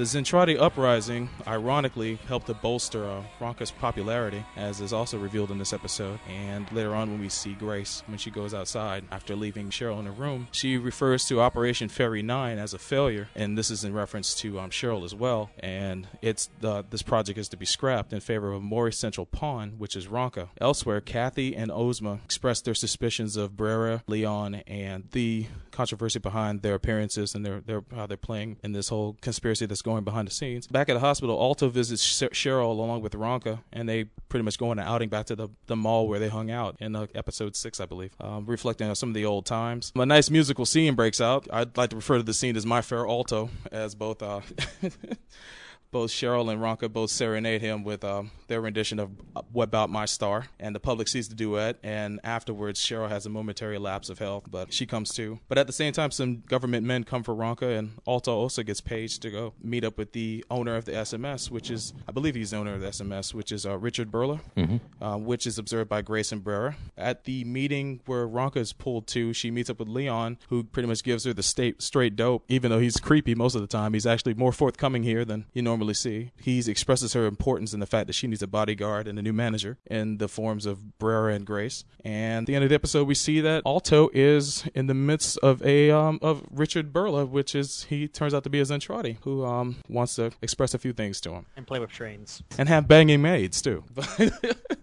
but for the most part, it's a recap episode. But um, they kept it interesting by putting in some important plot moments there, and also um, the collective's goal. They um, managed to say that um, their goal is what the protoculture has not been able to achieve in 500 years. I'm not sure what that leads to, but they're already cryptic as is. So who knows? 500,000. 500,000. Thank Yes, that's a little bit further. I um I, I, I shortchanged it a little bit, but um, what were you guys' thoughts on this episode? Um, well, I was, at first I was a little like, oh, oh, oh no, recap episode. Uh, but for a recap episode, was pretty good. Um, you know, just seeing some of the new stuff, especially towards the end with um, with Ranka and Sheryl and Alto having the little outing, and then we see this uh, Richard Bilra character come in, and um, you know, seeing what he's all about. But um, you know kind of a kind of a downer compared to the previous episodes. Yeah. But um, you know, like I said, for a recap, mm, you know, done done done pretty well. Not great, but pretty well. So Um, pretty much, you know, same thing. It was just uh, kind of a interesting recap in the sense that they revealed a lot of plot points, but um, nothing nothing too special. And uh, I definitely think that that uh, little song battle that Ranka and Sheryl had was kind of uh, stupid and, and kind of just a way to kill two or three minutes. It was kind of yeah, I was expecting Rex Harrison Rex Harrison to show up. if he did, that would have been awesome, but that didn't happen. it, it, it was though. I mean, I, I don't want to like sit here and dwell and hate, but I will just say that because of the last few episodes to really go into something like this, I realize that you have to sometimes kind of ramp things down, but this one was just like, ugh, you know, it just, you know, it didn't really do too much, but I don't know. We get to see, you know, the whole thing with, uh, you know, uh, Grace two second gig, and uh, you know all this other crap, but you know, not too much more I can say. but not trying to hate too much. Soul Bro, anything else? No, I'm good. I'm good. So I guess that would lead us to uh, episode 16. Yes, and that is Ranka Attack. It starts off in the middle of a fight, and Alto's thinking about what Bilra told him, and basically Bilra's goal is to use the fold quartz made by the Vajra to get rid of all of the fold distortions and the fold faults and basically unite the galaxy as one. So uh, after that battle, Alto and some other guy, they're bringing back a couple of Vajra carcasses back to the ship for study. And Michael points out that Alto seems to be more enthusiastic about his job lately, but Alto pretty much just shrugs off what he's saying. Back at school, things get a little weird because now Brera is Ranka's bodyguard and he's just kind of hanging out in the back of the class with all these girls staring at him to the point that even the teacher's like, hey, can you get rid of this guy? So suddenly Alto starts yelling at him and tries to punch him and pretty much gets taken down in like two seconds, Jack Bauer style. Yeah. like like a joke in front of everybody, and uh, that's that's that's pretty pretty embarrassing. So you know later they're in a car and uh, Ranka she's telling Grace that you know she'd rather be working with Elmo and she doesn't want a bodyguard, but uh, Grace basically just says, hey, you know it's this is what the government wanted, so we get you got to do it. And then she gives her a uh, disc for what will be her next single, which is uh, this crappy, totally propagandized version of Aimo Yeah. that pretty much is is propaganda in every sense of the word. And um, later, Grace has Ranka doing like uh, photo ops in some of the damaged islands, and Sheryl's kind of surprised to see on TV Ranka with with Grace alongside her. And poor Elmo, he's uh, sort of drowning away his sorrows in the booze. He basically got uh, got dumped. And uh, after that, you have Ranka doing some recording for this new version of the song, but it's not going so well.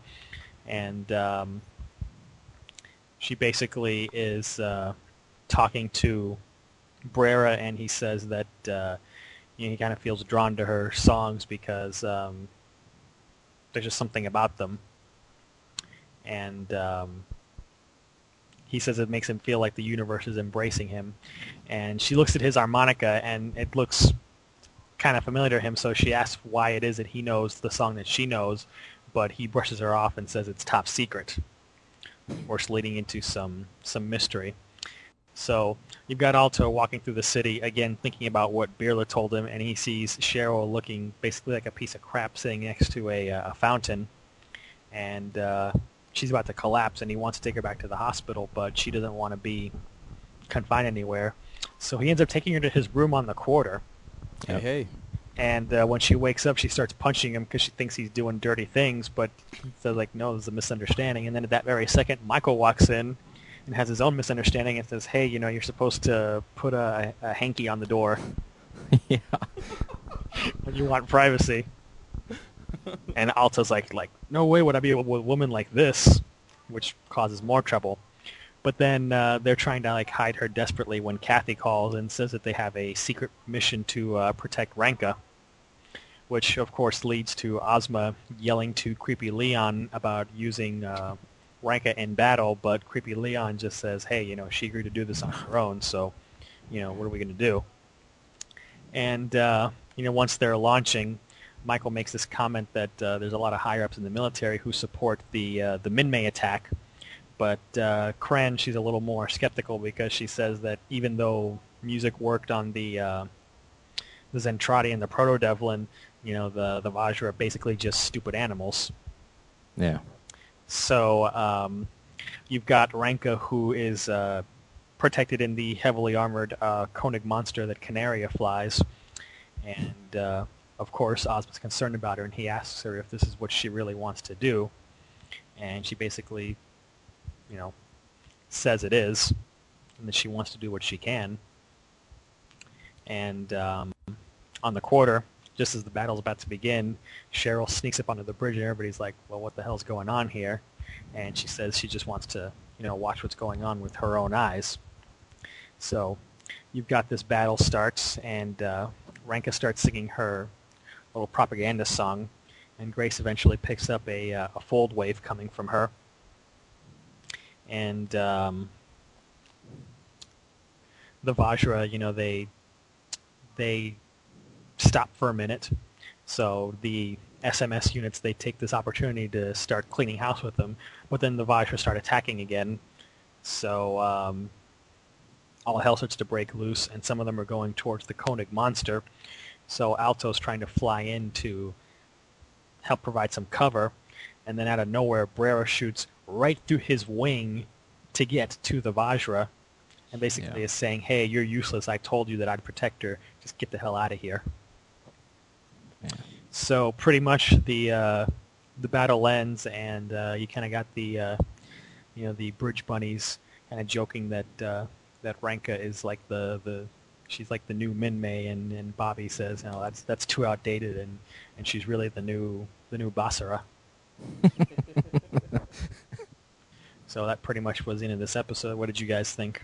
much better than the last episode. Um, but um, you know, kind of the predictable thing that we knew that sh- we were going to have the kind of Minmay attack going. Um, I do, you know, it, it, it's um, it's predictable, but it's actually it's kind of nice the way they do it. Um, you know, they, you know, this one, I guess there is something that you know going on because we see with the detection of the fold waves that um, eh, they didn't really mention that before, did they, or did I miss that? That sh- her voice produces, or that song, you know, her singing that song produces the fold waves before. I think this is the This is first kind- of, talk about it yeah. in detail. Yeah, that was kind of interesting. So it, it kind of solidifies why the Vajra have always been kind of affected by it when they um, when they hear it. But um, this one, I actually kind of felt bad for uh, Ranka a little bit because you can see she's starting to feel the the pressure of you know having all this. Um, uh, all this hope being bestowed upon her, like she's the you know the key to defeating you know the Vajra, and you know that they're forcing her to take a song that's like special to her, and then just kind of making it into like a, a propaganda tool, and um, you know, but Come on, man. This is Aimo the remix. yeah. so I mean, I, I was kind of feeling kind of bad for her on that, and you know, it, I did kind of enjoy the you know the little comedy in the beginning with uh, you know with um, Sheryl and Alto in her room and stuff, and uh, you know you could definitely see that. You know, part of the reason why I don't think she wants to go back to the hospital is I think she just wants to stay with him. So, or, or you know, be by his side. But um, you know, other than that, a pretty good episode. Um, you know, action sequence very good. We get to see that you know some of the stuff is getting ramped up, especially with Alto. You know, he seems more and more comfortable being the pilot, and um, you know he's he's more focused on what he's trying to do. So. Uh, other than that, it, you know, definitely improvement from uh, episode 15. It was a solid episode. I like I like the fact that at the end of, you can see the a little bit of a little bit of concern on Ranka's face for the fact that I, I think she's starting to get a you know this this intuition that you know maybe what they're doing to the Vajra might not be the the best plan of action. I, I think she may feel a little guilt because of her connection to them, but um I don't think she knows the how how connected she is to them yet. Um, I did like this episode as the coming out of the fanboy. First she got um first she got uh Brera admitting that he enjoys Ranka's songs. and then you have um Bobby giving full props to um Firebomber and Bas- Basara later on in the episode and it's like, well that's cool. But um for the most part you guys hit the nails on all the nails on the head. It was, it was an excellent episode. Um nice to get back to the flow of a, a regular Macross episode as opposed to the recap we got beforehand. It sucks that Elmo he he lost his um, meal ticket. but uh, I'm I'm sure there'll be a I'm sure we'll see him again. But um, I, I do like the fact that um Ranka is is all grown up now, and um Ozma's just having to deal with that fact. And um, other than that, um, that's a pretty good episode. I guess that will bring us to episode 17, which is uh, entitled Goodbye Sister. Oh, no. Which actually should have been called uh, Attack of the Pineapple Cake Salad. Oh my God, Senpai, why? Uh, but That might have been a little bit But- too long for the screen. you think? uh, but uh, sorry, folks. But um, we begin this episode with Ozma sitting in his apartment, and he's kind of reminiscing about when he brought Ranka to live with him ten years ago. One of the big things that he did that really brought her out of her shell when she was little was he baked her a pineapple cake, and she told him that it was bad because he was all proud that he was able to do the cake, but he was it was kind of bad. So we get that. We get to see him. He's really starting to have that kind of empty nest type of feeling that people have, um, you know, when sisters or brothers or children kind of leave. So we get back to the Macross Quarter and we see Alto and Michael actually doing chores in their X gears. They put them on manual and they're having to like back and forth through the hangar deck because it's punishment for sneaking Sheryl aboard. Then we see Ozma come around and he tells Kathy that he wants to speak to her later about something important. Then we get to see Michael's meeting Klan at a cafe and in typical Michael fashion, he's asking her to introduce him to another woman that's in the pharmaceutical department. Of course, she explodes in a fit of jealousy, but then he covers her mouth when he sees Luca across the street getting into a black limo. Uh, we get back to see when uh, Ozma finally meets up with Kathy, and she tells him that somebody's involved, somebody with implants is involved with what's going on. Uh, I guess cybernetic, not the ones that we're used to, not boob implants, folks. Ozma thinks that some of the people from the galaxy are some of the suspicious ones, and of course, uh, Kathy finally realizes she thinks that uh, Creepy Leon's involved with it too. As they're leaving, Ozma asks Kathy out of the way if she remembers how to bake pineapple cake. And, and then, of course, uh, we get her in her room, lying on her bed, thinking about her past with Ozma. So, kind of a reminiscing episode so far. We see later that Alto's like climbing up these two buildings and he's sneaking into Ranka's room. He mentions that, speaking with her, that everybody's happy that she's out there with him because the fighting's going to be easier for them. Those two kind of talk, and I guess the reason why he had to sneak in was because she's got a ton of bodyguards and they're just not letting anybody in there. Uh, later on, we see um, at one of the government buildings, uh, Creepy Leon's uh, speaking with Luca about the Folds quartz, which we find out is only produced inside of Vajra bodies. Then some more conversation with these two. We find out that SMS was originally a transport company that helped guard the transports that would go between the fleets. And Luca's talking about how monopolizing transport and communication on galactic levels amounts to basically galactic control. Both uh, Creepy Leon and, and G tell Luca that their objectives are different than that. We get Luca kind of figuring out what's going on here, but then I guess um, you know creepy Leon is you know kind of throwing some stuff his other way there. Later on, we see Ozma's going outside the research facility in Island Three, where some Vajra corpses are being studied. Gets down to a tunnel under the facility, gets breaks through the grate, and uh, just as he's about to get in there, Brera arrives and tells him to stop. Ozma pulls out his gun, opens fire, and of course Brera easily dodges them, disarms them, and then Ozma notices Brera's harmonica and and thinks back that you know I've seen you before. Then all of a sudden we get another Vajra attack. They come in, the nuns and SMF forces fire the reaction weapons, which they find out have no effect this time. And then Savajra open fire on the Macross quarters bridge, but luckily uh, Ozma's out there with his pinpoint barrier and blocks it. He made the impossible possible there. And, and then he starts attacking some Vajra and he finds out the same thing, uh, that, you know, they're a lot tougher than what they were before. Brera's out there and says that basically the right now has become the past and that the past attacks won't work anymore. Basically comments that the Vajra are constantly evolving and that injury data is shared between them all, meaning that future Vajras will be immune to whatever attacks nuns or uh, SMS throws at them. This is when it gets really interesting because I start getting deja vu on things for all the other anime shows I've seen. But of course, Ozma doesn't really care. His Valkyrie's kind of messed up, but he's going to keep fighting for whatever weapons he has, even if he's down to his teeth and fingernails. And he said he wouldn't be a man if he couldn't protect his sister or the woman he fell in love with, which is, of course, is broadcast over over the bridge of the quarter, and everybody looks back at Kathy. and uh, then he uh, does a classic move. He turns on some fire bomber, and uh, he.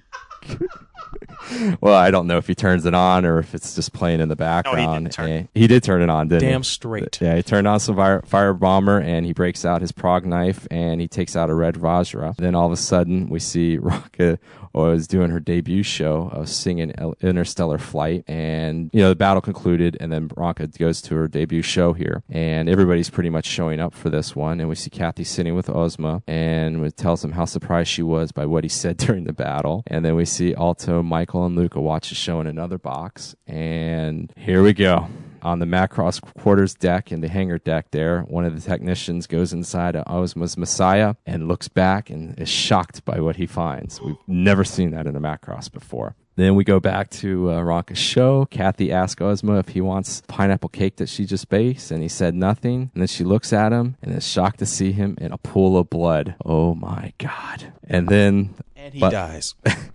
no, he doesn't. That that that was uh, that was original Macross. But luckily in this, um, he is bucking all the stereotypes of senpai right now in Macross. He actually survives his wounds. He's in the hospital, and uh, Ranka later on visits him in the hospital, and they discuss that pineapple cake that he made when you know when she was young. Kind of closes out with Sheryl running into Grace and saying that they have some things to uh, discuss. Um, boy, where to start on this what episode here? Um, just from the beginning, when I heard about pineapple cake, it just brought back other memories of things. Um, actually, the way everything was kind of playing out, and, and the and the amount of screen time that Ozma had in this one, I I honestly thought this was going to be the end of Old Skull Leader there. His swan song. And um, boy, uh, did they throw us for a loop when he, um, you know, later on when he's sitting with Kathy and he's in his pool of his blood because he's like, oh boy, uh, we're gonna have one of those. But it, it was actually nice to see that they were able to save him and uh, that he's doing well. But um, you know, uh, some other interesting points here is that poor Luca seems to be getting dragged deeper and deeper into the rabbit hole with uh, creepy Leon and Grace uh, by helping them out, and um, you know the whole revelation now that the Vajra are basically sharing uh, battle information with their with their you know with their teammates there, and actually evolve to you know uh, repel different different effects of different weapons on them. So uh, that was kind of a um, kind of you know something to kind of shake things up there, especially when we see that for the past couple episodes, uh, SMS and nuns they've actually been kind of having their way against the Vajra, especially with the debut of Ranka Attack, and uh, so you know other than that, a, a pretty pretty good episode. Um, you know. Uh, had a little bit of everything in here comedy drama um, lots of action, and uh, it was kind of nice to see that you know playing these homages to the other Macrosses with you know playing Firebomber, and then the whole thing with the technician and the uh, looking in his uh, in his uh, you know uh, Valkyrie there. But it was it's nice to see uh, Ozma make it. I'm I'm kind of glad that he didn't go. So. I'll kind of pass it off to one of you guys on your thoughts. Basically, uh, this whole episode, if you think about it, is is Shoji Kawamori laughing at us. Pretty much. Yeah. It's like he throws up every single sign that Mhm. Ozma's going to die in the exact same way. You know, the, Oh. the, the technicians with the cockpit and, you know, the, the pineapple dessert flavored thing and the sudden focus on Ozma and the sort of feelings he has. The pool of blood. It's like every single thing that you think is going to just indicate, aha, Ozma's getting pineapple saladed. Nope. Yep. Nope. It's just Kawamori laughing at us. And everybody The fell for should- it. Everybody fell for it until that last minute. Yep. The cake should have been the dead giveaway. Since it didn't involve salad this time. I just I'm just glad that he didn't go through with it. I you know.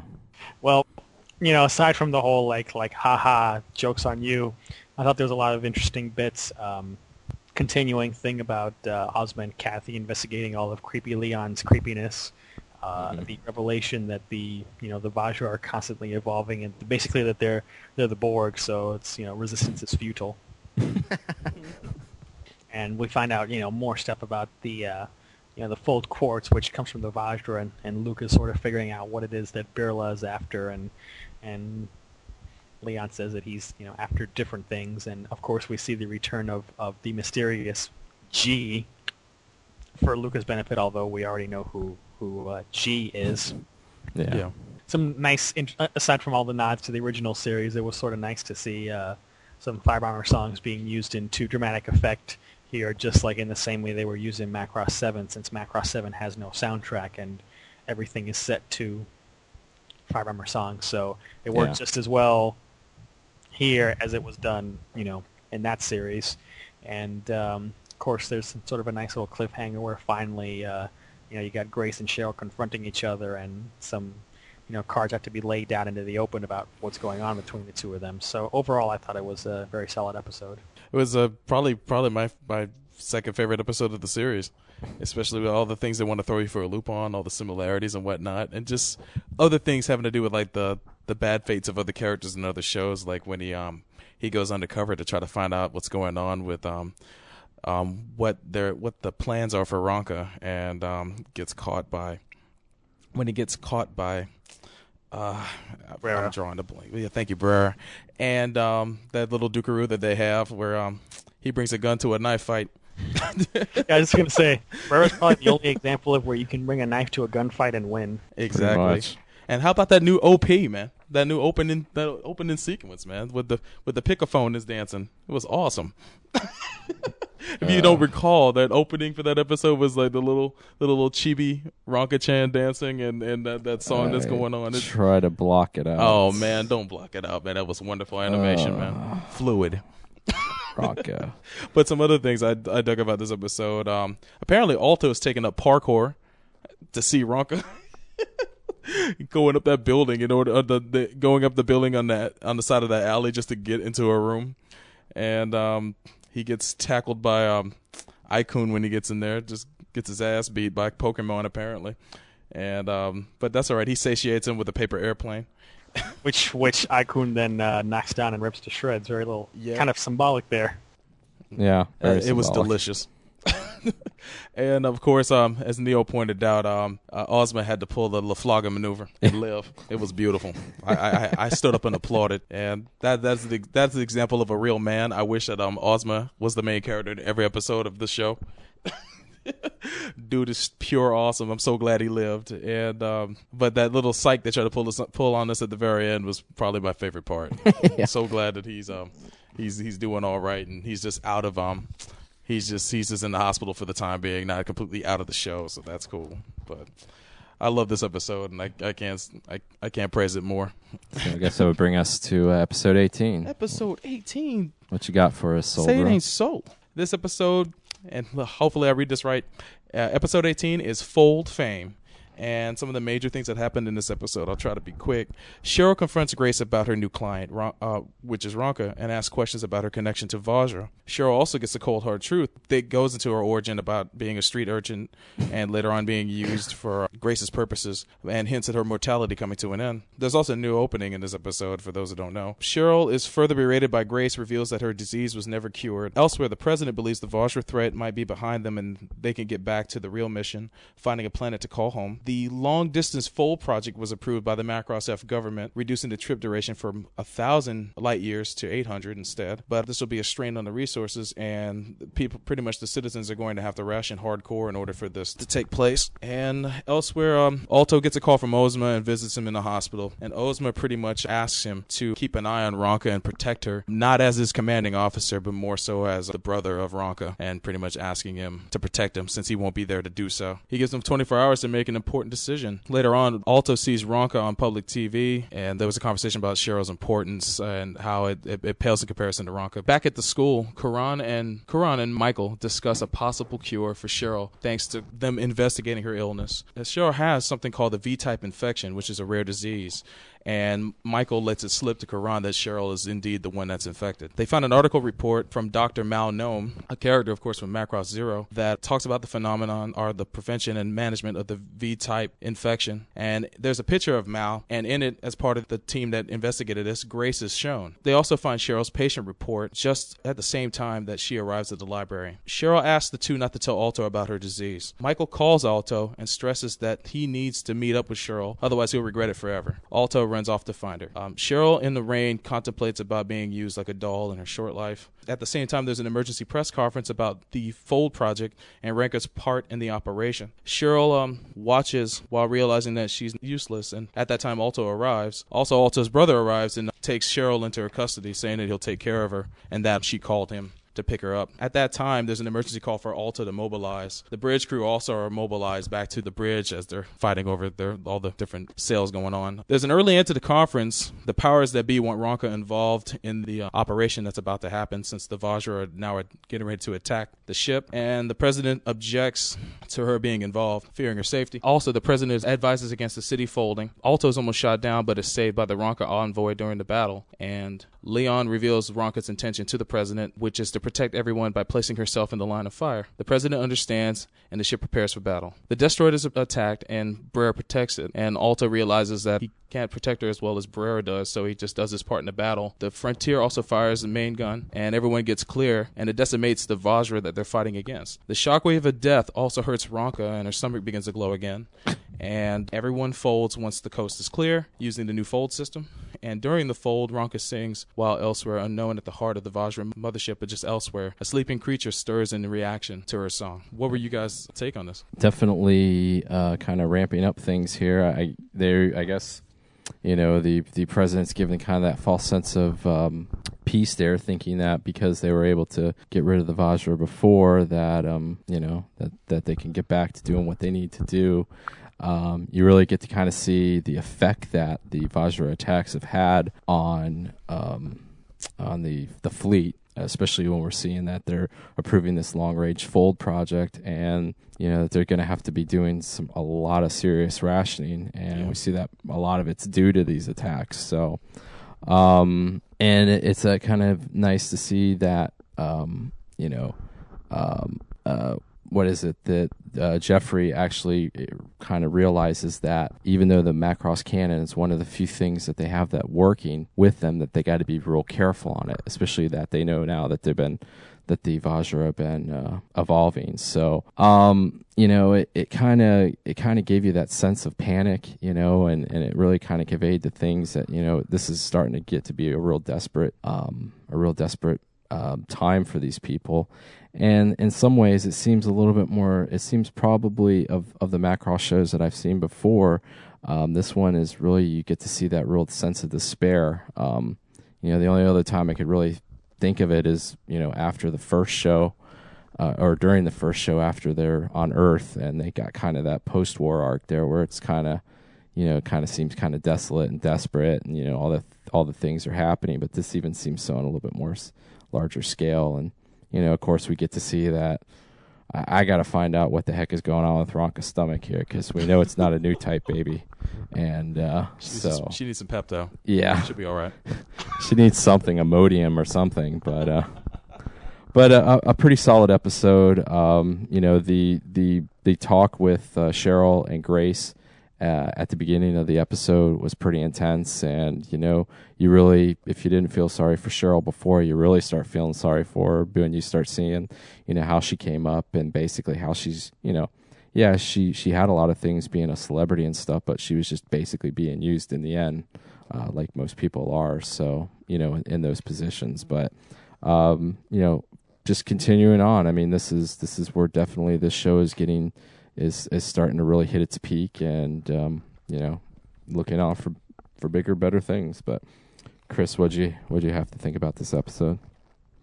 For me, uh, probably the most interesting part is uh, that you see Sheryl literally get thrown down into the gutter Yeah, and find out that that's you know sort of where she came from and that she's this just this dirty little street urchin. I almost half expected her to when they showed her as as as you know a dirty little child. I half expected her to say, "Please, sir, may I have some more?" More. more. Straight out of Dickens. yes, And I mean, she just gets hit with this revelation that Grace just so nonchalantly and, and is kind of like just so happily and cheerfully laughing at it, like, you know, you're gonna you're gonna die, not just as a singer, but as a person too. Yep. You're you're useless.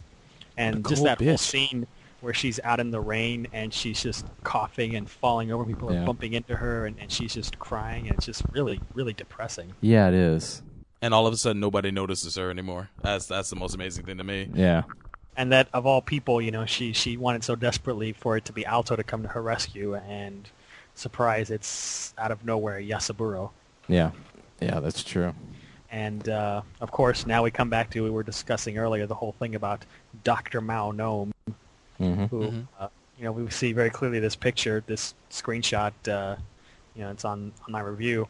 You see that it, it is definitely the Mao that we saw from Macross Zero, just 50 years older, and uh, she's joined with you know her fellow researchers, uh, Ranshe Mei, who is Ranka's mother, and uh, Grace, who of course looks identical. So Yeah. The the mystery is starting to become more clear, and uh, definitely I think this sets up into our last arc where you know everything's really going to start hitting the fan after Mhm. this. I, I I completely didn't notice that. Um, God, I'm daft. I completely didn't notice that was Ranka's mom in that picture. Oh my God, Yeah, I need to be fired. Where have you been? Haven't you been paying attention that she's been shown plenty of times? Like a million. Yeah, I just I, I my my eyes were actually more focused on Mao just to see her. You know, I was just it's like wow, it's cool to see an actual character from Macross in this show outside of the, the first couple episodes where you see a little bit of um Hikaru and Misa and, uh, and the gang in those still shots, and then this is like the first Macross character I've seen since, and it's pretty cool to see. Even if it's from Macross Zero, it was it was neat to see her, especially after she was mentioned in the earlier app. But By the other way, it's, that, I, it's uh, interesting to note that uh, Ransheme, Sheryl's, I mean, uh, Ranka's mother is played by uh, Maaya Sakamoto, who also, the great Maaya Sakamoto, who also Oh, yeah. sings the first opening song, Triangler, which leads us to episode 19, also titled Triangler. Well Look done, at Mr. you. Segway, well Look done. at you. You're getting good at this. yep, doing them segues. So um, you basically start off. We've got uh, Ranka. She's having a dream where she's crying, and her brother's there with her. And while she's sleeping, uh, good old Ai-kun starts to glow and runs off into an air duct. And uh, kind of creepy Brera's uh, as a bodyguard. He's on the roof playing Aimo on his harmonica, and you've got I watching him from nearby. And then the next day, you've got uh, this whole parade down the street of what's been declared Aimo Memorial Day. And Yeah. you've got uh, Howard riding in an open air limo, totally uh, JFK style. I know. I saw that. I was like, oh boy, where's where's the grassy knoll? You know, everybody's disappointed that it's that it's that, that it's just him, and uh, Ranka's supposed to be there with him, and nobody wants to see him. Uh, but you've got Ranka very poorly disguised with just a big old nerdy pair of glasses, just like Minmay did. Yeah, she's looking for Ai-kun and she's forcing Brera to help her, but he's kind of failing and, and just pissing off alley cats, which was kind of funny. which is pretty amusing. yeah, And then you've got Alto. He's crawling through the bushes, thinking he's Solid Snake to sneak back into his house the back way. And then as soon as he gets out of the bushes, Yasaburo is just crouched there waiting for him. yeah, And he's basically happy that, that Alto came back because he had, when he left, he vowed that he never set foot back onto that property again. So now Alto's back, and cut over to the uh, the quarter where you've got uh, the Bridge Bunnies complaining about how they're on duty and, and how nice it is for Kathy to have the day off. But you see Kathy and Ozma on their day off in civvies, and they're basically just putting on an act because they're being followed by Creepy Leon's creepy G-men. Yeah. And you've got still Ranka and Brera looking for uh, for Ai-kun, but they just can't find him. At the same time, you've got Michael being on the sort of date with Klan because he has to pay her back for that favor that she did him. Yeah. Some mo- And- some moe love. Exactly, with the lolly. Uh, so then you've got Alto. He meets with Sheryl, and she's kind of in a pissy mood, and she asks him why he came, and then she reveals to him that she's tired of singing and she's going to try something else. And he's like, "Hey, what did you tell me about how you worked so hard to get to where you were?" And she just writes it off, saying that I was just fooling myself. He tells her that uh, he's going to be flying stunts at Ranka's concert, and he wants her to be there. So you've got Grace and Creepy Leon talking about the new MDE bomb they created from analyzing fold quartz. So it's kind of uh, basically a smaller version of the Dimension Eater. Yeah. And now that things are going this way, Leon decides to move forward with his uh, plan. So you see outside the school on a rooftop, there's a uh, sniper who's loading his rifle. Makes you wonder, of course, who he's going to target. So anyway, Alto, of course, uh, he's gone, but Yasaburo, he's telling Sheryl about Alto's mother, Mio, who was a frail woman and died when Alto was young. So Sheryl thinks that Yasaburo just brought her there as just sort of a way to lure Alto back and make him feel nostalgic about being at home. And Yasaburo makes this interesting comment, sort of along the same lines that, that he made to Alto many episodes before. He says that being on stage and commanding all those the attention of all those people, it's it's a sweet poison that you can't give up. And he says that she clearly knows that as a performer as well. So while you've got Ranka and Brera searching, they have a little nice little character moment. She asks him if he has a you know a younger sister. Obviously, you know the hints as they've been going for many episodes that he's her brother, and he says that he doesn't remember anything about his past, which of course is the same thing for her. And then later you've got Ranka doing her little concert at school, and she starts off with Interstellar Flight, and you've got Alto and his gang. They're flying in their EX gears, and with uh, colored smoke, they create a little uh, little uh, Ranka. They write her name in the clouds and, and a little heart with an arrow through it. You got Sheryl. She's sort of watching the concert from the bushes nearby, and she's about to leave. But for whatever reason, Klan's in the bushes too, and she tells her not to go, which is kind of odd that the two of them would be kind of hiding there in the forest. But anyway, Michael's talking to uh, Alto and tells him that he's really dense and, and he needs to give Ranka an answer because right now she's singing right at him and that Sheryl does the same stuff. And you got Alto giving him this little zinger, like, you know, he doesn't want to be lectured by some womanizer. Michael admits that he's just, you know, a coward when it comes to these sort of things. Luca, he had offered to help search for uh, Ai-kun, so Nanase drew him a uh, little picture of, of a little Pokemon and then when he sees it, he's shocked to realize that uh, it's actually a Vajra larva, which big surprise there. I mean, that's sort of what I was Yeah. thinking since the very beginning. And Sheryl, she goes up to the rooftop where Alto is, and same time you've got Vajra breaking out of their eggs in a nest on the ship. And Kathy and Ozma, they go to arrest Leon, but he kind of laughs and basically says that everything's just as planned and they're a little too late for uh, what's going on to stop him. And you got Howard, he's about to get back into his open air limo, and the sniper takes aim for his head. And with the concert pretty much being over, Ranka's running up the stairs because uh, she feels that she can finally tell Alto the feelings that she has for him. And then just as she busts out of the door of the stairwell, big surprise, she sees Alto holding Sheryl in his arms. Yeah. And that brings us to the end. So what did you guys think? Uh, pretty real good episode. Um, I liked the I liked the whole thing when Yasaburo took uh, you know you know when he caught uh, Alto sneaking back into the house, and I like the whole fact that you know the the one thing when I guess what is it Alto walked in and he saw um, uh, Sheryl in a kimono and he looked just like her his mother and stuff, and I guess it's kind of kind of paralleling things with him. Um, you know, it seems like he had a very good relationship with his mother, and I guess Sheryl probably in some ways r- reminds him of his mother. And um, we see that they're you know getting along, and you know at the end there when we see him, you know her in his arms, it's like thank God that uh, you know he finally chose wisely. But we know that Rock is running up the stairs to screw up everything.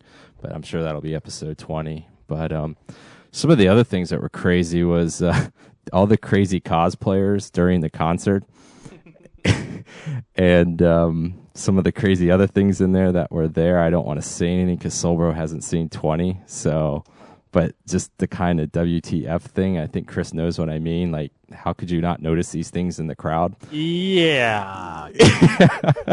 Maybe they just thought it was really good cosplay. I don't know. Yeah, I don't know. then again, but, there was um, like some dork dressed in like like he looked like a like a in the red Vajra, but he looked like just Yeah. a giant lobster. yeah, he looked like uh, yeah, he looked like he was doing the lobster feast up here in I Orlando. thought he was like uh, like like the, the the spokes lobster for Red Lobster. Maybe they were a, a promotion two for one or something. Or but um, you know, it was just um, you know, it was kind of a feel good episode in a lot of ways when it came to the whole thing with, between Sheryl and uh, and Alto. Um, we see the creepiness of creepy Leon is just creeping us out even more so because he's really getting his plan through, and we could see with like the sniper that we know that that's probably. Uh, in, involving uh, maybe pineapple salading somebody, Oh, someone's dad. So um, Sweet. you know. But other than that, a pretty good episode. I I, I could have gone without the whole um, the whole flight thing, writing the skywriting thing. I thought that was a little silly,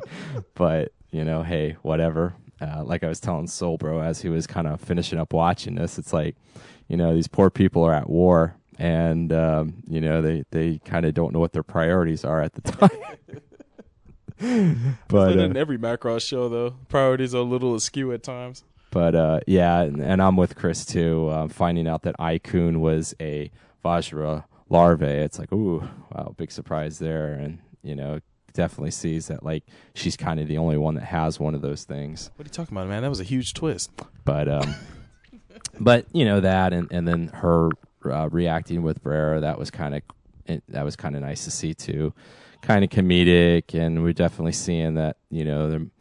Uh, you know they've been hitting on that kind of brother sister thing with them, and we could definitely see that they kind of have that, you know, that kind of vibe with each other. But um, you know, other than that, once again we get a nice cliffhanger episode. So I'll throw it over to Soulbro on his thoughts here. Uh, I, I don't have too much to interject about this. For the most part, it was a build-up episode, just like you said, um, just to ramp up the la- pretty much to help to ramp up the last arc of the show. Um, I do like the the two scenes of when um, Alto goes back home to visit Sheryl, and yeah, he talks to his brother again, and the fact that he finally came back home, even though he tried to sneak in, just like you know Snake, and um, the other scene where um, Ranka finally you know sees uh, Alto um, in embrace with uh, Sheryl. I honestly think that um, it, Sheryl may not have much time left in this world, and, uh, and if- if anything, Alto's not in a position to lollygag anymore. He's got to, um, you know, if he's if he if he does feel strong about the woman, um, he should he should make a move. Otherwise, um, poor girl just be tortured for the rest of the sh- for the rest of her lifespan. But I, I can't predict if she's going to live or die. I just know that um, right now things are not looking good. And um, but it was a good episode. Not much excitement, just a lot of build up for excitement coming up. But I liked it. I guess uh, just one last thing, and I'll let you finish up, Chris. Is I just I find it so interesting that Yasaburo is like the he's kind of like the wisest sage on here. and I mean, I think mainly because I think he he's able to really read people well, especially his brother and Sheryl, because just some of the things that he says to both of them. You know what he said earlier to Alto, you know, a couple episodes before, and then you know to Sheryl now. It's just you know he's he's he's like the only one that has any smarts to see what's really going on between those two and you know he's actually for being such kind of a minor guy he's actually one of the more enjoyable characters in the um in the in the show but I agree. how does how does he read people so well when his eyes are always closed? i i well that's true He's, he's but- got he's got Mr. Fujisawa disease. yeah he's got something but he's just uh you know he's i don't know maybe he's uh maybe he's got maybe he's psychic or something he's a he's he's a new type or something like that but i don't know but chris anything else to finish up here or? Pretty much, uh, this episode, you know, has has been done several times in this series. It's sort of like the calm before the storm, before a bunch of stuff starts to go down. You know, just laying the the groundwork for that. Also, uh, one kind of general complaint about the show that I have, not so much in this episode, but it's been done in several episodes, including you know a couple of the ones we reviewed today, is that um, there'll be some important conversation between two characters, but we never actually see that conversation. We just see one person having flashbacks about it later, and I Yeah. just find it really annoying. You know, once or twice is fine, but they've done it time and time again, and they Yeah. still do it even more after this. It's like, Christ, just show the damn conversation. Stop just flashbacking to it later on. Especially Yeah, that's true. end an episode by teasing into one of these conversations, like with episode 15 and then episode 16. Oh, flashbacks. It's just Yeah. kind of annoying to see it used. I don't have a problem with that device per se. I just am annoyed that every time there's some important conversation, they do it this way. Yeah, it is constant. Yeah. Especially towards this part of the show, I think, you know, maybe in the beginning you could get away with that, but now some of these things are a little bit more important that we need to, you know, hear the complete conversation. Yeah. Well, um, that brings our Macross reviews to an end. Yes, we've come far, ten episodes, but we'll be back in a few minutes with more Gundam at MAHQ.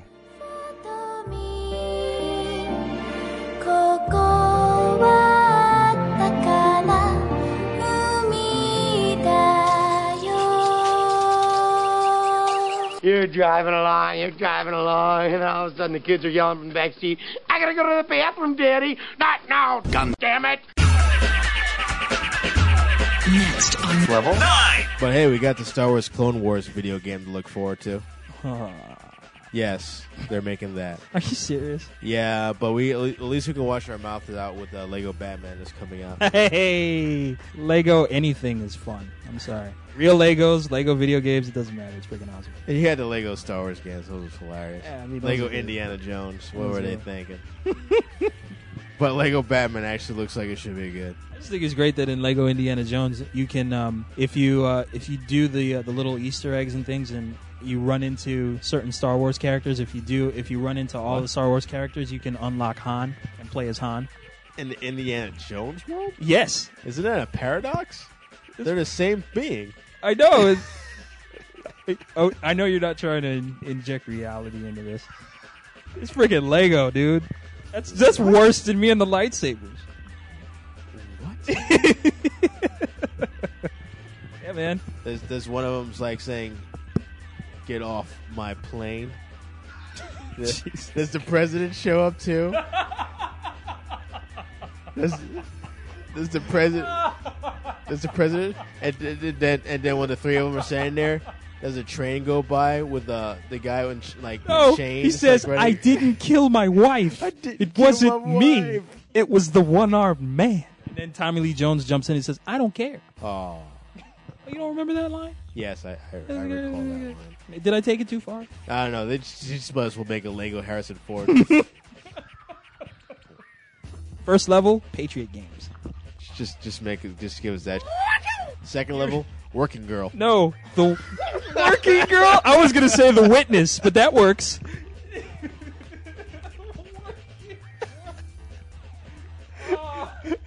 Third level, What lies beneath? Oh, fourth level, Henry. Henry. You you realize your controls stopped working because you can't remember. Shush. What you got? Getting my ass kicked. There's no way I'm gonna win. Throw the hit stick down. I, I did. Try a blitz. I did. I'm down 56 to 10.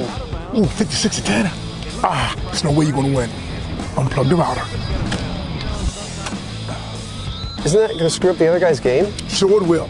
If you can't win, nobody wins. Did you order the code red? Goddamn right I did! All right, everyone. Uh, thanks for joining us for episode 21 of Gundam at MAHQ. Um, we, in this uh, supersized episode, we got to, up to date on our Macross Frontier reviews, going from episode 10 to episode 19, and we also did the eighth installment of uh, Mobile Suit Gundam Roundup uh, with dealing with Mobile Suit Victory Gundam, and we'll be dealing in the next installment will be Mobile Fighter G Gundam. So.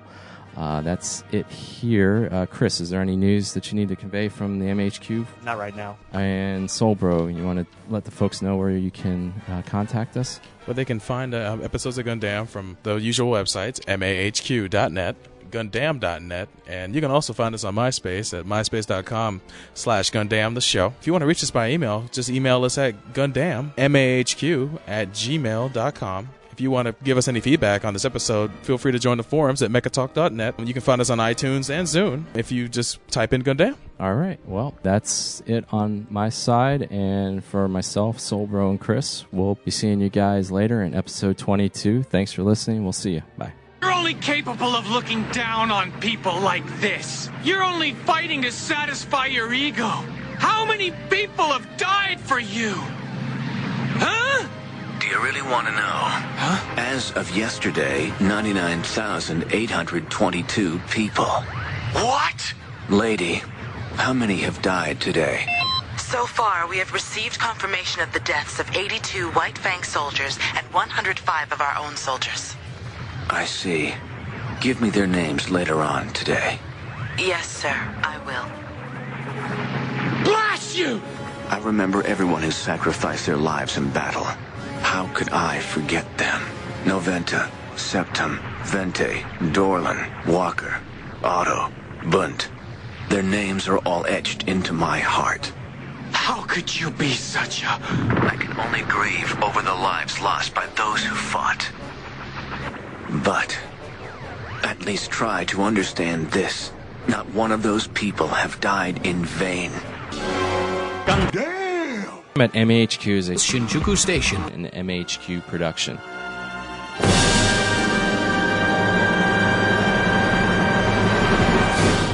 I just do my job, man. I do what my God-given abilities allow me to do, and I thank Jesus Christ for it every single day. And do I enjoy what I do? Hell yeah.